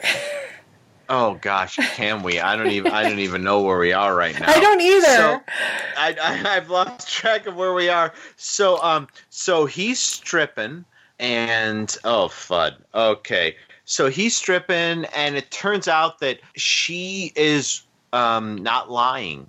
She actually got that ticket. She didn't So get the what- ticket. She she got out of the ticket. She got she got a ticket. Yeah, they found the cop, and Um, he he basically confirmed that they spent time together. Yes. So so what happens is we get near the end and they they they interview the woman who was slashing the ads and Yeah. she's very um She's like Rat- Bernadette Peters on acid. yeah, she's really weird. She's really weird. She was on And The Golden so- Girls. She played a nun. Go ahead. Oh, so what happens is it it's sort of and I'll stop right before the ending, but what happens here is our main guy, he goes to uh, do a little um, rehearsal because on Monday night they're closed. And so on Monday night he goes and he's got his outfit on, he's dressed like Fred Astaire, but uh, a much bulkier Fred Astaire, possibly not as graceful as no, Fred he's not a very good dancer. I'll give you that one. No, no. And so he's there and he begins dancing, and suddenly this strange person with a big wig and stuff shows up. Yes. Uh, oh, you should mention though that Flan. You're going to mention that Flannery meets with that woman that was at the club after the first murder, and she has a general idea of who that person is because she I'm sorry. I'm recognized her. sorry. Yep. I feel like I feel like I want to do I this forgot. over. I feel like I want to do this over, but but we're this far, Dan. We're this far. No, no, no, no, no. There's a deep throat style scene where the woman earlier on who was there. Yeah, I just said and that. Doesn't want to tell. Yes. Um, sorry. Uh, okay. and, and she she meets up with um, I'm sorry, Lieutenant Flannery in a parking garage, deep throat style, and and says, um, "Oh my gosh, I know who this is," and I, I feel like this is this is spoiler stuff, but I know who this is and this, that, and the yeah, other. she gives thing. background on the killer, and then and then it all starts to make more sense. But I don't know that Flannery really pieced it together. But she decides to go to the club. She must have pieced it together, and um, and then all hell breaks loose, and that's where we'll yes, leave it. all hell breaks loose. Yeah, all hell, all hell breaks loose at the club, and there's the the there's that room with the candles yes, takes over sort of in the end of it, and it's um. I'm gonna. I'm. I'll, I'll end my chat here. Where really? he is, he is pulled into the the room with the candles, and Flannery has to free him from there. So yes. we'll stop there. Okay, so that was the craziest synopsis I think you've ever done. I'm not quite Sorry, sure how much no, sense it made. The male, the, the It's part a crazy movie, though. The part where they're auditioning for male strippers, I didn't even understand until like 20 seconds in. But um, so just to just to synopsize it again is what I said earlier. It's just basically about a strip female a male strip club where the the killer is bold enough to kill the person while they're performing on stage with this kind of claw thing that she has, dressed up in a muumuu and a Tina Turner wig. And so Kavanaugh and Flannery, who are having a sort of romance, but secretly have to partner up together to find the killer. And Kavanaugh gets roped into being the male stripper that becomes the prime target by the end of the film. That's essentially what the film is. That sounds, you're right, it's a really crazy movie. So, what I synopsized there, it takes like the full 90 minutes to even play out properly but it's a fairly linear story. It's pretty by the books. Like nobody's trying to reinvent the wheel with this film but but what they get right is the high camp factor. This movie, whether it's intentional or not, is one of the campiest things I've ever seen. The dialogue is Yes. delicious. It is Yes. delicious. Um, the male strip scenes are really fun because they're really over the top. Whereas in For Ladies Only, it felt pretty authentic. This film, it's crazy. Like like he was saying, they're sing they're stripping to beds are burning which is a highly political song that nobody should ever strip to i mean it's a good song it's got a beat everything but don't strip to it and um and but there's some real good music in there like pump up the volume is an amazing song and that's a pretty good dance number song. And i think that that black guy that dances to that i think he may be a dancer in real life because he's got some good moves um in those crazy fur boots that he's wearing. And by the way the costumes are crazy. They're crazy. And Lesley-Anne Down morgana is one of the most beautiful things I've ever seen in my entire life. She's like Joan Collins if Joan Collins dropped like a five tabs of acid and decided that she would run a strip club. That's exactly how she plays it and every word is a purr and it's so meticulous in its sort of over the top delicious delivery. And susan blakely is right behind her. Um, there's this really great scene where flannery goes to meet um, susan blakely's character and she says oh miss corbett here's mrs corbett or something. She's just call me miss. I'm a simple girl. And then Flannery's like, I can see that, and they have this real catty right off the bat demeanor with each other, and um, and Flannery doesn't take any prisoners. She is very serious about her job to the point where she makes a lot of mistakes with her relationship with Kavanaugh, but but she's she will interrogate any. And by the way, speaking of that Bernadette Peters character, when they go to the um the advertising place, the the the office and she's looking for the tool or she's using it or what she's using it and that older cop with the gray hair who i think was in moonlight sonata with craig wasson um, comes in and and he's and he just starts interrogating her like she's a murderer like like he's fingered her as the culprit do you know what i'm talking about and he's like he's like well that's quite an instrument you're using and she's already on edge right and she's like well it's a graphic arts tool but then he's like can you use that for murder so this movie is a brain melter, is what it is. It's a brain melter. It's very late '80s, uh, aesthetically speaking. It's really low budget. Like I was saying, when we were talking about for ladies only, it's super static. There's not the only scenes where there's people. Well, there's people in the police station, but um, it's really like they shot it in back alleys and like really close sets, and you can feel the theatrics of it. It doesn't feel real, which is good for the kind of fever dream film that it is. But um, but it's it's like it's making the most of what it has. But I feel like the actors got a very serious script, and then we're like. Oh fuck this! This is ridiculous. Let's just go for it. you know what I mean? And they just did it that way. So um, that's I guess my thoughts on it are I think it's the most amazing film ever made. I've seen it like five thousand times. The first time I saw it, I was actually living in a hotel. This is another Amanda admits. What? Yes. But this is. Let's hear this Amanda story. I was living in a hotel. I was just waiting for this apartment to open, and I had moved from Vegas to Orange County, and I was living with this guy who turned out to be a horrible, horrible person, and we were living in a hotel room together, and I was really young. I was really young, and so like going in, out into the world was kind of terrifying to me because I didn't know Orange County at all, and I can't even remember where in Orange County we were at the time. Near long near oh fuck, I can't Huntington Beach, but not in Huntington Beach yet because that's where I ended up living.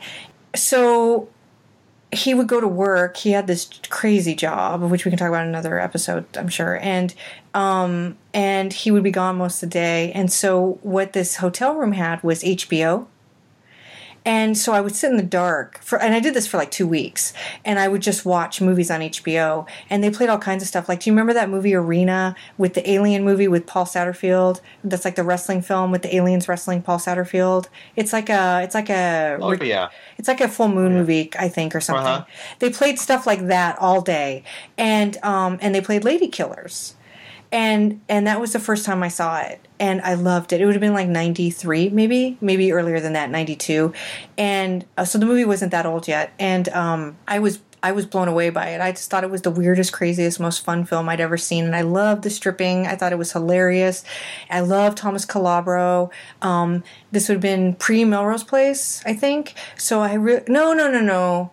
Yeah, maybe it was. I can't remember exactly, but anyways, right around the time I was discovering that actor, and um, and of course I fell in love with him, and um, and I just thought it was really fun, and so I found the VHS at some point, and I've just I've watched it endlessly over the years. I never get tired of watching it.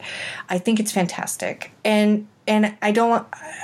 I, I mean, it's over the top. It's not a good film in the traditional sense, but it's a great film in so many other ways, and it should not be discounted for the fact that it's not a good film in a regular way. Um, and I'll just leave it at that, and I'll ask Nate what he thinks of it. I think the woman that was falsely accused was absolutely hilarious she was. because I'm just thinking like her screams and then she's like, "I'm so embarrassed. I'll never come here again." That's You right. know, that's right. She says that so they'll let her go. That she'll never come back. She's the best. Or just that wig. It looks like a man in drag. Yeah, it's an awful wig. Oh, it's awful. So good. Um, but that's what makes it good. And as soon as I saw Morgana, all I could think about was that Alexis Carrington. That's all I could think about. Yes. Like it's it's her character is so Alexis to me. Like it's it's like over the top. Her hair is over the top. I mean, and even like her scene in the beginning where the one guy slams her into the mirror. It's all over dramatic. Yeah. Oh my god. And Her like that out. scene could have happened in Dynasty. Yes. Her freak out's really good. Like she's hysterical by the time he leaves. Oh goodness, she's amazing. But when I think of Morgana, I think of Elvira's aunt because I saw Elvira, Mistress of the Dark, and so her good. aunt that died was named Morgana. I always think of this movie. I mean, it's not like I hear the name Morgana a lot. I think the last time I really heard it was in that movie Sorceress with Julie Strain. Have you guys ever seen that? I've seen that. It- So good. Is Linda Blair in that one too? Yeah, Linda? Blair's in it. I don't think any of the characters are named Morgana, but I feel like the one of the actresses is named Morgana, or maybe it's Sorceress too. I feel like one of the like n- girls who does nudity in the film, her her acting name is I'll, Morgana. I'll have a look. You guys chat. I'll okay. And I want to say that during the um, strip scene at the police station, uh, they needed the policemen to strip, not all just take their shirts off and that's it. I was so disappointed. I was like, are they not going to strip? Strip? Did I you want to see any of those guys without their clothes on? Well, there were a couple at least. Well, you're checking them out because I was just thinking That- about too bad. By the way, the Mexican cop Garcia was also on the Golden Girls. So now we've got the lady that worked at the advertising agency and the cop were both on the Golden Girls, and I just want to point that out. But like, um, um, the cop and his partner are like giggling girls. Like their humor is so third grade. You know when they're teasing her about Kavanaugh and stuff. It's, I just don't want to see them naked. They're like little kids to me. That's all. Well, I mean, there's a ton of cops up there stripping. There is, uh, but I guess I, my all my my eyes were on Garcia the whole time because he was on the Golden Girls. Oh, yeah, I was really looking at him.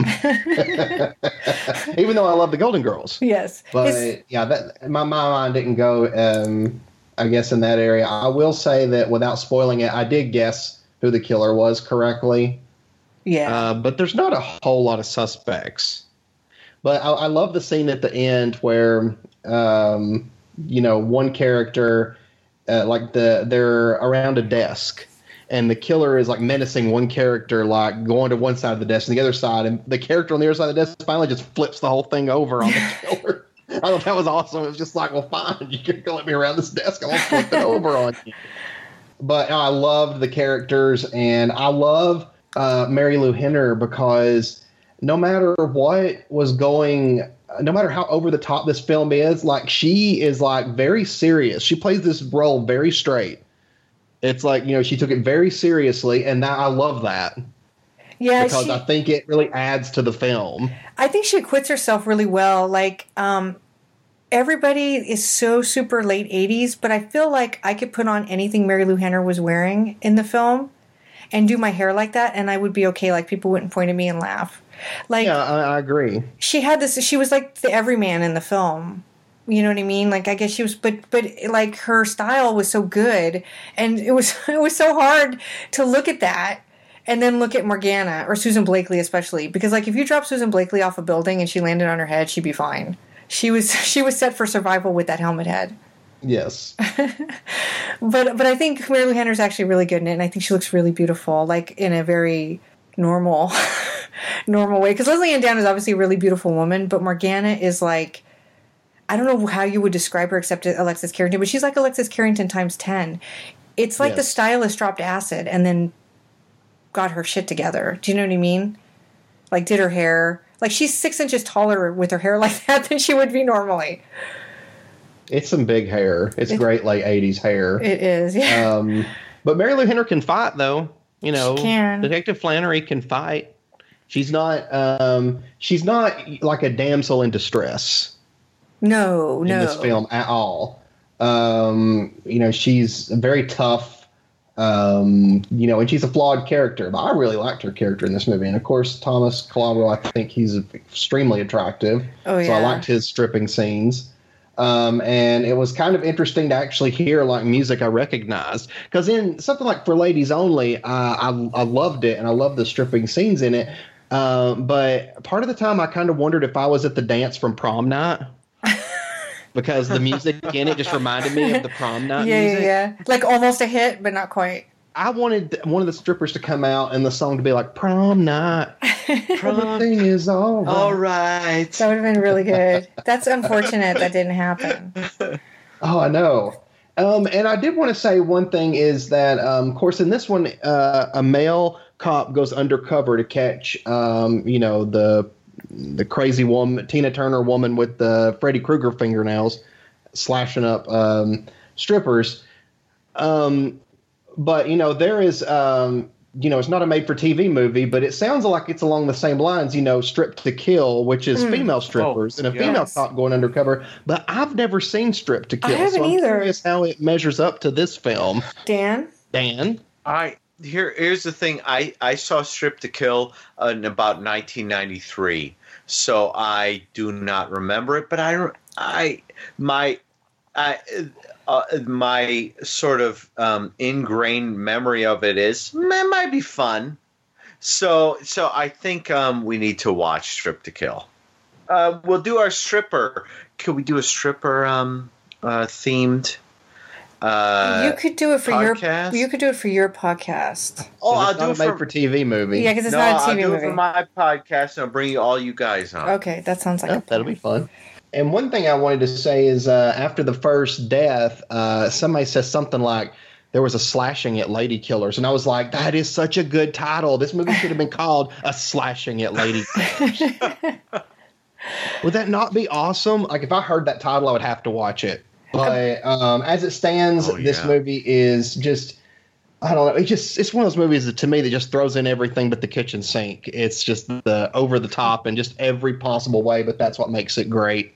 Um, a huge recommendation, two thumbs up. Yeah, you had a good week with our TV movie picks this time. Oh yes, I really love both of them. I was hoping I'd be able to talk about both of them too because I like them both, but in different ways. Yeah, they're they're two totally they're on the same topic, but they're they have two completely different approaches, and Yes. and they got so much out of male stripping just in these two films, um, and it's so interesting to look at like in '81, TV movies were still pretty well respected and prominent, although they were waning in popularity. But by '88, they were becoming more of a joke, and I don't know if maybe there's a tongue in cheek thing about it, but like if anybody's gonna say TV movies in the late '80s were a joke, this this is a pretty good example of where they might have gotten that idea from. Do you know what I mean?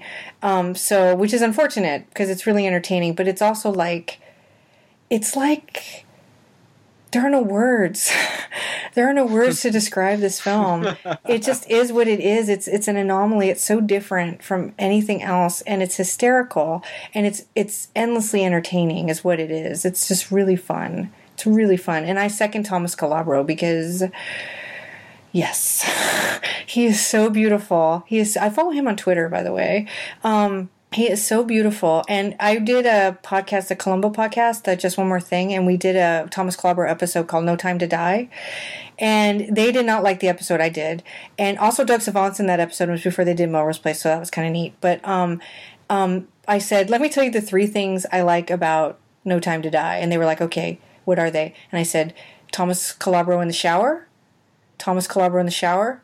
Oh, and there's a scene with Thomas Calabro in the shower. I really like that, and, and they thought that was really funny. But I really, I'm extremely attracted to him. I mean, he is so beautiful, and he's a really good actor, regardless of what Dan says. He's very good. If you watch, if, I don't know if you ever seen Melrose Place, but Michael mm. Mancini is one of the greatest characters ever on a nighttime soap. He is so much fun. He is so much fun, and when he hooked up with Peter, do you remember Peter Nate? The Jack Wagner character on Melrose Place? Yes. When those two would get conniving together, it was magic. Oh, they were great connivers, but uh, oh my goodness, I, I love Melrose Place. So good. So good. By the way, I just started watching Models Inc. I love Models Inc. Yeah, I'm like four episodes in. That is a horrible show. Like now I understand. It was created by Chuck Pratt, who took over Young and the Restless for a while, and his nickname was What the Fuck Chuck. And um, that was the nickname the fans gave him because they couldn't stand him. And I was like, but he created Models Inc. And they were like, Have you seen Models Inc? And now I'm experiencing it for the first time, and it's it's intense. It's intense. It's like Melrose Place if Melrose Place had like it dropped acid. That's that's how I can describe these things. It's it's just it, but, Well, I mean, Linda Gray is great. It's like Melrose Place. Uh, I don't know times ten. Yeah. Because like they just give no thought to. You know, I, I felt like they didn't give any real thought to No. characterization or anything. It was just make as many characters catty as possible. Well, it's like it's like it's got the one girl who did porn, and then she's got the boyfriend who's like blackmailing somebody, and then it's got the model that gets thrown off the top of the building. This is just in the pilot, and then it's got the Australian model who, for some reason, hates the really beautiful new model. You know, the young blonde girl that's kind of the anchor of the show, and somehow they have a hate relationship. And there's a scene where the Australian girl is going to be this headliner at this runway show, and she gets hung over. Do you remember this, Nate? And and and she, and so she starts tripping like she's like oh i'm really tired. So like 30 minutes into like a 45 minute runway show she can't like stand straight. And then they're like well you can't be the final girl. I was going to wear that dress. And so then she you know and then so they give it to the young girl. And then she comes out in a different dress and she's fine like they don't have her stumbling around she's just walking like a very professional model and i was like i don't understand they just had this moment so that they could facilitate this girl taking over. Do you know what I mean? Getting the main part, and it, it like it's like they just make things happen to make it happen. Like there's no reason for storylines to happen the way they do, but they need to happen that way so that the characters can have that reaction. What I always remember, uh, always, is uh, the two models getting into a fight on the photo shoot. And it's just, I mean, I don't know if you've got to that No. yet, but it's so over the top because they're taking photos and the models are sitting there having a conversation while the photographer's taking photos. And I'm like, I don't think that would fly normally because, I mean, the photographer wants them focused and they're just sitting here spending all their time being catty to each other until then they get in a pushing match. And then next thing you know, they're rolling around on the ground. I can't wait. I can't wait. I have every episode, so Okay. I'm on, like, I'll see what you episode think when you get to four. That one. I'm on like episode four, so we'll get there. But anyway, Thomas Calabro was part of Melrose Place, which Models Inc. is a, is a spinoff of. So we're still sort of on topic. But anyway, as Michael Mancini, he was untouchable. He was fantastic, and um, and he played the character just right uh, because he was sleazy, but he was also very likable through the entire run of the show. And he's the only character who stayed from beginning to end. And then he was on the reboot. And I think he was the only consistently reoccurring character from the original on the reboot. And he's just really good. Uh, and now he's on The Bay, I think, which is this like web series. Um, but I love him. And I think that he's not a very good dancer, but it doesn't matter because he looks like that. He could just stand there. And I'm entertained. I'm entertained. I'm not gonna lie. So, um, so that's what I think, and that's what Nate thinks, and so Dan. The thing about Ladykillers is that I love it. I think it's So good. I, I think it. I think it's it's it, to me it's super camp. It's super goofy. It's it's it's one of those things uh, movies that you watch the first time, and this is going to be one that that um, everyone might not like. But the first time I watched the Last Slumber Party, I didn't fully get what was happening. But the third or fourth time I watched it, I realized that it was completely screwball all the way through. And Ladykillers is like that. I feel like Ladykillers is is not only camp, but is almost a parody Mm-hmm. of this kind of thing, and I really love it. I I just I just like Marilu Henner is giving it her all, and she's giving it her all in a world where everything is screwy and everything is strange and like there there are like the I mean that that like the first uh, stripper we see looks like uh is it Sammi Curr from True Yeah. Treat? yes. And and he looks like that, but the song playing is Beds Are Burning from Midnight Oil, which is a very political, not metal song. And so you hear that and you're like, okay, something's wrong. Something's gone goofy with this movie. And I love this movie so much that I, uh, because it's it's just so it's just so nuts every step of the way. Like when they when they bring him in and when they do that um when they have all the cops dancing and they're like clearly not supposed to be the strippers. And then um Kavanaugh comes in and he's like oh he's the hunk it's like, well, of course he's the hunk. I, I knew he was the hunk earlier on, and, and it's like when um, Flannery and Kavanaugh are having conversations, and like like they're jogging, and it's like. I, I love I love Ka- uh, I love Kavanaugh so much because he does like a Sam Kinison thing where one moment he's like, "Hey, what's going on?" and the next moment he's like, "What are you doing?" What? And he's suddenly yelling, and and and it's like that's like Kavanaugh's thing, and I guess Flannery likes that. Well, yeah. I mean, because it's look at him.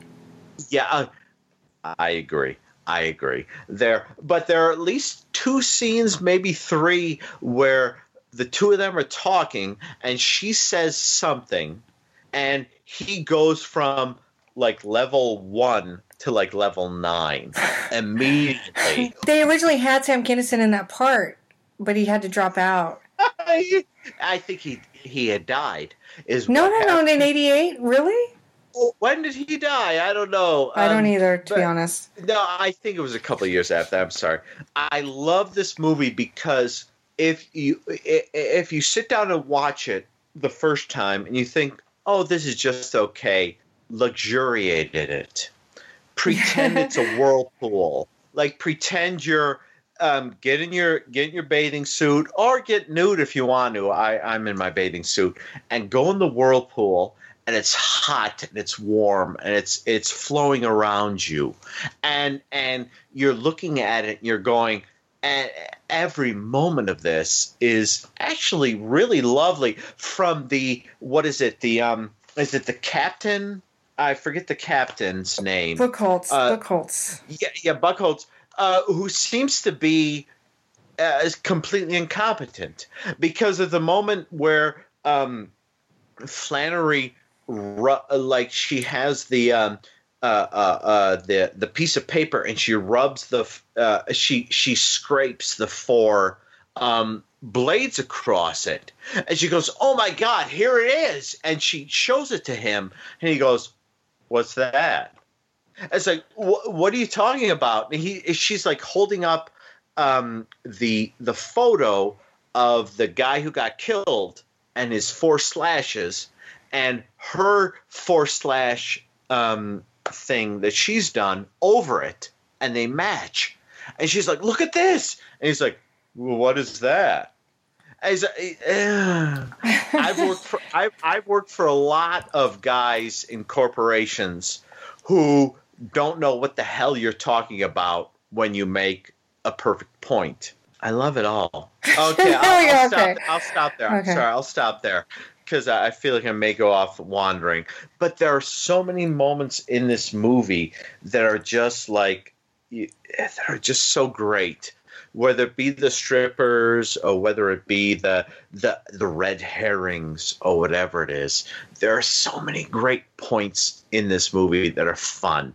I love it. I I have a good time. So Good. Okay, so I'm glad you liked one of these. We haven't really revealed who the killer is, and I think we'll just leave it at that. It's a pretty easy movie to find, Yeah. um, and it's. It, I think Nate's right. It's pretty obvious who the killer is. If you can avoid looking at promotional stills, that'll really help because there's a still that I have purposely avoided using when I've been promoting the podcast recording because it's pretty obvious when you can look close enough at the killers and their getup who it is. So um, you'll know who it is, but just watch the movie and let it full flow over you. It's like a big, warm, sexy blanket, is what it is. And so just let it envelop you and enjoy it.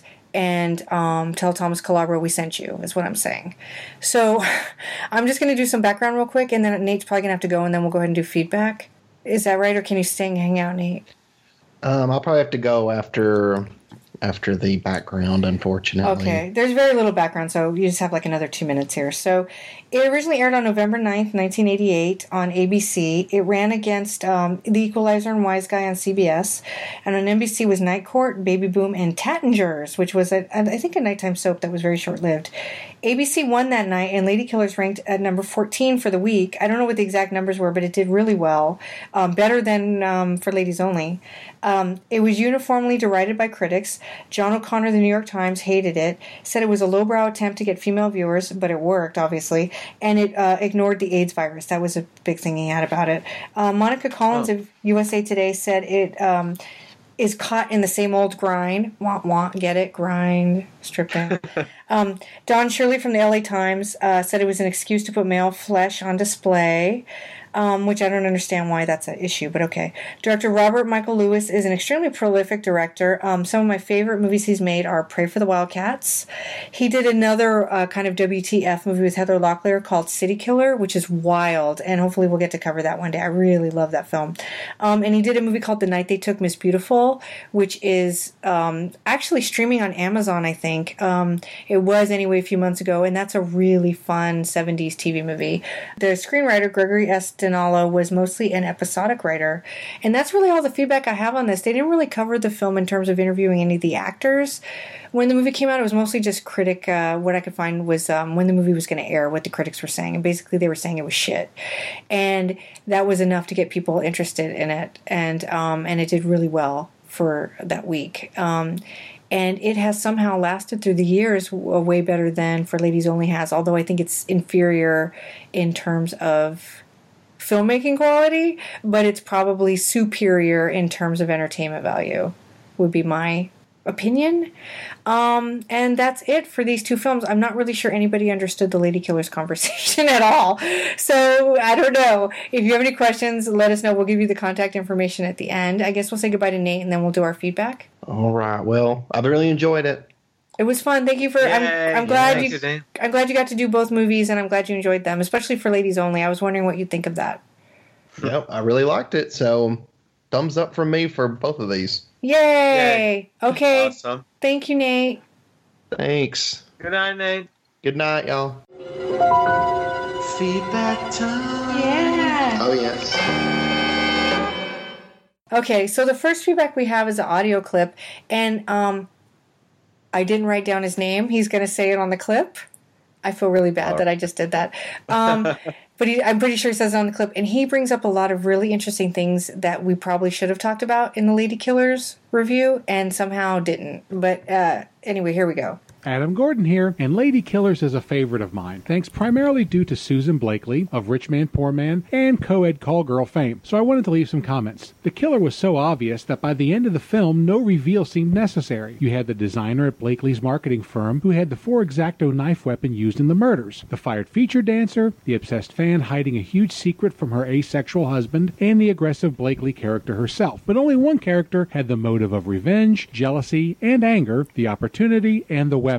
I thought that the tip from the former prostitute toward the end served no real purpose other than to lead Henner back to the club to save the easily knocked out Thomas Calabro. The main theme of Ladykillers was, of course, gender role reversal, from women piling into a strip club as though something interesting was happening inside, to the predatory sexuality of Lesley-Anne Downs and Blakely's characters, to the male cops unceasingly giggling like a bunch of schoolgirls, to Calabro going in undercover, Charlie's Angels style, to Marilu Henner being Calabro's boss, and saving his life at the end. There was also the scene where Calabro, unencumbered by the relationship with Henner at that point, ran out of Blakely's house to avoid sex, instead of merely excusing himself to the bathroom to remove the wire, especially since Blakely had no place to hide any weapons. Sure, he was still truly interested in getting back with Henner's character, but the scene is played as a complete role reversal. In short, imagine the same movie with the sexes reversed. It would be a grindhouse flick. The second theme was that of female obsession and jealousy, displayed by every female character in the movie. In fact, the only character that comes off looking good is Thomas Calabro's. That may be why Amanda picked this film.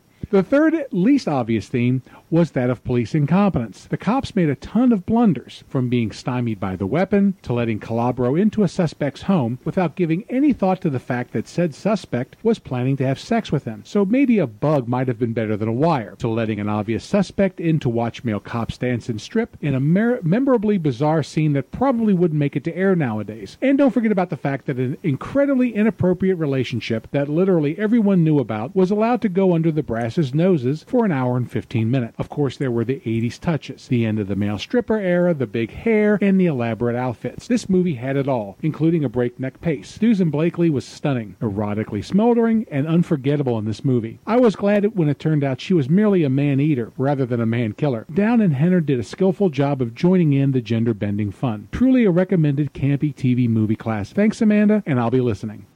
Okay, so Adam basically did in four minutes what we tried to do in like an hour. And Yeah. it was amazing. Sorry. That's okay. This he brought up so many good points. The thing that he mentioned that struck me the most, and which seems so obvious, but I didn't think about until he said it, was the gender reversals. Oh, sure. And, and they're super apparent in this film. Obviously, the women are in positions of power. Um, they run the club. They run the advertising agency. She's the main detective, and and she also saves Calabro at the end.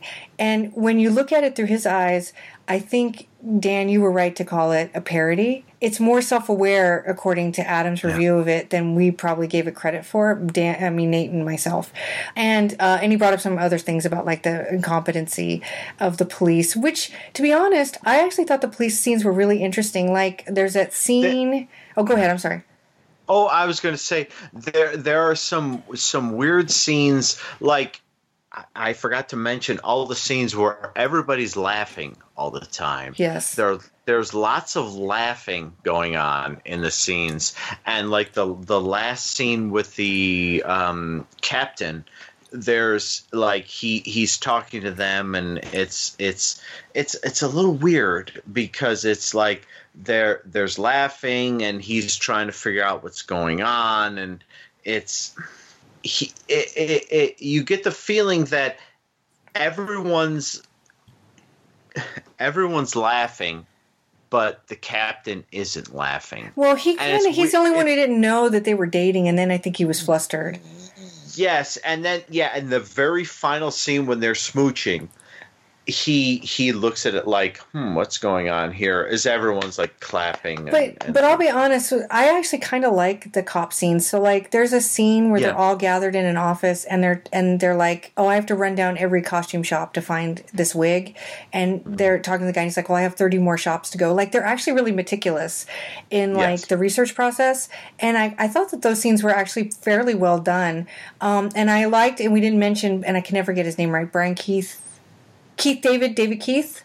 Keith from the Da- thing, Keith David. Yeah. yeah, he's he's great, he's in yeah. it. He's in one scene. The star of the thing is in one scene as like a psychologist. yep. Yeah, and he's Yep. just basically like uh, mind hunter. You know what I mean? And like Mm-hmm. profiling. But it's so weird that he's in. He's such a good actor, and he's in one scene, and he just kind of disappears, and I don't know why. But but I do think the investigative process in some scenes is actually like kind of well done. But um, I think Adam brought up a lot of really interesting points. I really like the idea of the gender reversal, and um, and he's absolutely correct about it. I'm sorry, I keep getting things stuck in my throat. So um, not because I'm Susan Blakely. I'm not talking Oh, a cop boy. out of anything. I'm not talking the cop down. Uh, but I'm not talking to him gently. But uh, damn it, sorry. So one of the No. things that happened while I was in, um, damn it, one of the things that happened while I was in England was that the building next to my hotel caught fire, and I swallowed. Oh. I swallowed a lot that. of. That's crazy. Are you okay? I swallowed a lot of smoke and I haven't been able to talk properly for like three weeks. So, and that's a true story. I woke up the next day and I could barely speak. Um, and I think that's because I inhaled smoke. Because I went back to my room and it was still on fire. I think the hotel, or I mean the building next to the hotel. So anyway, um, I've not fully recovered from it. Um, so pardon me but uh but yeah adam's feedback is really fascinating um and i like it and i'm really glad he submitted it so thank you adam and i'm glad he enjoyed the movie i like what he said about susan blakely which was she erotically smoldering it was kind of cool like the way he described her in that Oh, definitely. Yeah, yeah. There's something. There's something about the mix of her hair and her that are awesome. yeah she's really cool i love susan blakely um she's a really beautiful woman i don't know how i feel about her in this film so much but Yeah, yeah. She's she's in, in this one. I kept I kept looking at her and thinking, ah, mm, the the the hair might be too much in this one. It's a little too much. don't- I, will say something that's interesting about this film too is that there's a lot of side boob, and like, and like it was shocking to find out it was a TV movie because Yeah. there, it was a little bit more almost naked than I'm used to seeing in TV movies. Uh huh. Um, and so that was interesting. I th- feel like there's a scene with Marc Singer that's almost naked too, though, and for ladies only. Like there's a lot of Marc Singer in one scene. There Um, is, yeah, yeah. Yeah. I I remember when I watched it, I thought, yeah, what? But that's the thing. Like after Beastmaster, and like when you see him in V, and you see how much he's a freedom fighter for the world. uh, If he needs to get nude, I'm okay. Do it. Yeah, I'm okay with it. I'm just surprised to see it on TV. Yeah, exactly. Uh, possibly. Yeah. but Marc Singer naked. I mean, I mean he's so when I watched uh, Shades of Love, Indigo Autumn. I mean, it was the most male nudity I've seen, with the exception of Tangerine Taxi. Uh, Oh my gosh, I want to watch Tangerine. it's so good. It's so much. good. It's got the guy from Lottery. it. It's got the blonde guy from Lottery. I've been looking for that, and and it's got the really cute guy that uh, walks with the crutches in Night of the Creeps. Oh sure, yeah, yeah, yeah. yeah. and I'm in love with I don't know both of name, them. but I know him. It's like it's like it's like Steve Marshall, I think is his name, and I and the other guy's name is Marshall Colt, um, the actor, and um, from Lottery, and um, I've looked for that movie for like a decade, and I finally found it, and it was really good. It's one of my favorite shades of love. But Indigo Autumn, Marc Singer does a lot of nudity in it, and um, really I was yeah. actual proper well- butt like Well, in all the shades of love, the the female lead is always topless in the sex scene. It's Canadian, and I don't know what their their rules are. And some of them were made for DVD, and some were made for TV. But the from what I've seen, I've seen about half of the movie so far. It's there's always a topless woman, and you never really see that much of the man. But in Tangerine Taxi and in Indigo Autumn, you see a lot more. This butt, you know what I mean? Nothing major, but like sure, sure. but like more than I was expecting to see. And so, Sure. and the sex scene in Indigo Autumn is a little bit more graphic, um, and than it than any of the other sex scenes I've seen in any of the other Shades of Love. So, Marc Singer was in it to win it, all right, and I was with I- him the I- whole way. I was with him, man. I was with. I was. I was right there with him. I was like, "Do it, Mark. Come on." I feel like if we could assemble these shows, we sh- there should be a podcast of us. Maybe not me, but I could do it. Uh, talking about these shows, Shades of Love. uh, uh, both of them. I think. I think you would go nuts watching. Well, romance theater. It takes a special person to be able to sit through any of those, and Are and those the Louis Jordan? Yeah, yeah. You have to have a high endurance because they're long and they're very harlequiny, and I think they're great. But Well- I don't know that they that the majority of people in the world would find them as good as I do. Okay, well, you know that um, uh, the bookstore in Studio City in Los Angeles, I was in charge of the romance Yes. um, aisle in 1996, 1997. But but you So- didn't watch romance theater. I didn't watch romance theater, but I used to bring in. Uh, I I remember spending two hours sitting with a woman in the aisle, and we looked through all the Fabio novels Sure. and all the others. But and how many of them have we you like, read? Viking, and what are the Fabio novels? I don't know. I don't like the period piece ones. Okay, uh, uh, but um, I was in charge of that aisle for about a year and a half, and so Yeah, I so know, but maybe- being in charge of a being in charge of a romance section at a bookstore and watching romance theater are two totally different things. okay, all right. I'm just telling you. I mean, I don't want to downplay the show. I love it. I think it's great, but I I really feel like most people would be like, this is two hours long and shot on Oh. video, and it's just people talking about love, and you know what I mean. It's not. It doesn't Yeah, have a I- lot to promote it, except for the fact that most of the actresses went on to be really famous, like Deborah Foreman's in it, and PJ Soles is in an episode, and Gary Hudson's in an episode from Ladykillers. The first victim is Oh in God. Lights, Wow. Camera, Action, Love Mm-hmm. um, with Janice Page. By the way, that's a really good one. That's a really good one. Um, Patti Davis from For Ladies Only was uh, the best friend in I think it's Escape Okay. to Love, which is one of my favorites because the actor, who's this Middle Eastern guy, and I can never pronounce his name, but it's like Aaron Ipole. He's in Oh, the Mummy movies. He is so beautiful. He is so Oh. beautiful. I've watched that one a couple times because I just love that actor. Um, and the guy in Over the Top is super sexy too, but I don't think he went on to be famous. And John Murder's wife's in an episode. Um, what's it called? So good with um, Brad Maule from General Hospital, played Dr. Tony Jones. And that's a really good one. They're, but you have that's. A, I think they're wonderful. I just don't know that they're for everybody, and I wouldn't make people watch them per se. Yes. No, I, I I have a lot of movies that um, I say the same thing about. So I'm in. So Okay. So so we have one more piece of feedback. Yes. So let me just read it, um, and then we can go on and end this whatever this was that just happened. Okay. So here we go. Oh boy. Jack Jack DVD seventy eight here with some feedback. I wasn't able to watch for ladies only. That one is harder to find, but that's on my uh, that's on my lookout list of TVMs to watch. So just some thoughts on the other title, Ladykillers has a lot of Tina Turner references, and it can't be coincidence. Ladykillers is a story. Ladykillers is a story of a Tina Turner wig wearing killer with a quote unquote steel claw for a weapon. Steel claw is a track from Private Dancer. Oh, and Samantha's boyfriend Kavanaugh tells her, Don't rush the good things. A What's Love Got to Do with a UK B side? This is so fascinating. During a dinner date. Or it could be that for some strange reason I know that Tina album too well. I find it funny that women go crazy over some of these strippers.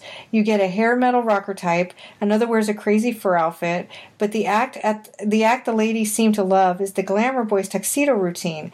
The Glamour Boys song had some laughably bad lyrics. When the actor at the start of the film is singing in the shower, it sounds like something he made up on the spot to pass the time. It wasn't. It's an actual song played during the strip act, and it's by it's actually by Living Colour. And I, personally, I really like that song. Um, Marilu Henner is the star, and luckily her outfits aren't as over the top as the strippers. She's likable, and the role isn't as flashy as possible as the possible villains of the movie, but she looks great. Lesley-Anne Down as Morgana devours devours the scenery as the strip club owner and the thief of Joan Collins' dynasty wardrobe and attitude. Love how Susan Blakely is li- as Lila. Oh, it's Lila, isn't it? Runs the, her design firm with high standards. She, oh yeah, that's right. She tells one employee that just won't do. You'll have to improve, Gary, or start cleaning out your desk. That's right. I think Yes, Gary's yeah, days at that job are numbered. That, that's right. I, I'm- hate, I I'd hate to work there. You know, Yeah. it's like I just bring in my work for the day, and it's like, um, no, clear out your desk. Yeah, she's so bitchy about it. The confrontation with Lila and Samantha with the near bitch slap is great, but I suppose it was too much to ask that and realistically that may have landed her in jail first or fast. I doubt Samantha would have let it slide. She at least threatens to throw her in the jail cell with the other whores. That's right.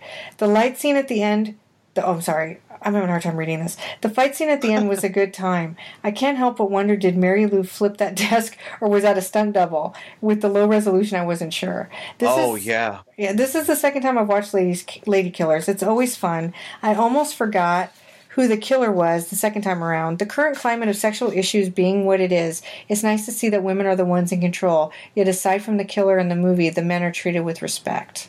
Very good feedback. I love the Tina Turner references. Like I didn't, I wouldn't have known Yeah. any of that, even though I have Private Dancer and it's a great record. But um, he he really caught on to some of that weird um, sort of connections. And I wonder if maybe the guy who wrote it was a Tina Turner fan, and that was part of the inspiration. Possibly, yeah. That's Yeah, gonna be that's gonna be part of my background from now on.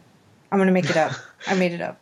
Well, I, I, it's like Steel Claw is also the um, was a um, I don't know if it was a video nasty, but there's if you look up Steel Claw online, there is a VHS cover from the UK. He's back, Steel Claw, and there is a very lurid cover for that. And it's like i don't fully know what that movie is. I'd have to look it up. But um, steel claw is up to something There's also um there's also Black Claw from Scalps. oh yes yeah yeah So- oh, i like scalps Yeah, I do too. It's fun. But anyway, so that was our feedback. I was hoping we'd get more because it was male strippers, but nobody seemed to bite, oh well, that which is happens. unfortunate. I thought Gore Blimey would be all over it. Yeah I really did. I'm really disappointed he wasn't. But um, anyway, so that's the end of the review portion and the feedback portion. We're just going to real briefly uh, tell you what we're going to do next and give you our contact info. And also, just I'm going to mention a couple things um, that uh, I am going to be doing. So I'm going to have a chapter in a book coming out called Yuletide Terror, which I'm sure I've mentioned before, but it's coming out. Yay! It's coming out real soon. Um, you can get it through Spectacular Optical. You can just Google them. They're a Canadian publisher, and um, they are releasing it. I'm assuming it'll be available through Amazon and stuff, but I don't really know the release date. I just know it's supposed to be before the holidays. Fingers crossed. Um, and I wrote about anthology horror, horror anthology shows, or I guess yeah, anthology shows that had horror holiday episodes, if that makes sense. So um, that was really fun for me, and I hope everybody enjoys it. The chapter list is amazing. Go on their website and look and see what else is available in the book. Um, and it kind of became official today, even though I've known about it for a while.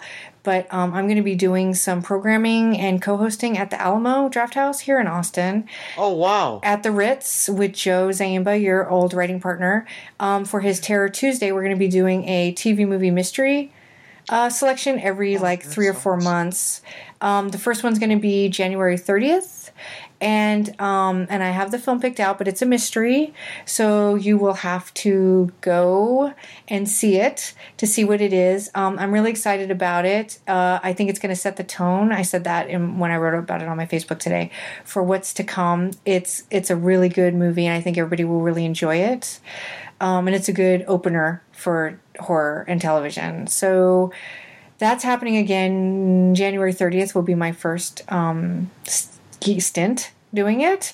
Um, and if you go on the Alamo Drafthouse website, they've already put up the little advertisement for it. So that's kind of all I have going on here right now. Um, my talking Canterbury went pretty good, I think. I met a lot of really interesting people. Um, and uh, hopefully I'll be doing some more. I don't know about presenting because it's expensive for me to fly all over the world like that, but um, but definitely uh, be submitting more academia to books that are coming out. There's a couple of really interesting call for papers that I'm looking at right now. So um, and England was really fun. I want to throw a big shout out to Gore Blimey again. He came out to see me. Um, all the way from Wales, and we had a great time. We went to David Warbeck's house and snuck around and took photos, and it was beautiful and it was a lot of fun. And I also met Ash from Hammered Horror. He's no longer on that podcast, but um, anyway, that's how I knew him. And we spent all day drinking, and he was amazing. And also David uh, from Headpress came and met with me, and we had a couple drinks. I also met Dave Probert, who I introduced you to Dan on Twitter, and I feel really Oh, yes, bad. He's got a podcast that I haven't listened to yet that he was telling me about that's very much like yours. It's about short lived shows. Oh. And Oh, he- they did Manimal, I'm pretty sure. And um, oh god, what is it called? Fuck, I looked it up today. I'm so sorry, Dave. I'll I'll I'll correct that next time. Um, and we'll promote it for you. Anyway, Dave's amazing. He's this font of TV knowledge, American and British TV, and that was really fun talking to him too. So that was really great, and I made some friends at the conference. So thank you everybody for that. Um, and uh, Dan, do you have anything you want to promote? Um, no, not really. the The book is the '80s action movies on the cheap is still out, and um, uh, Adventure Super Train and things like that. But I'm uh, I'm good. So yeah, yay! Yay! Awesome. Okay, so um, next month is Christmas, so hopefully Yeah. we'll have Joanna back. She sent me some dates, which I haven't forwarded Nice. to you and Nate, but we see if we can settle on one. Um, and what we're going to be doing is kind of a theme.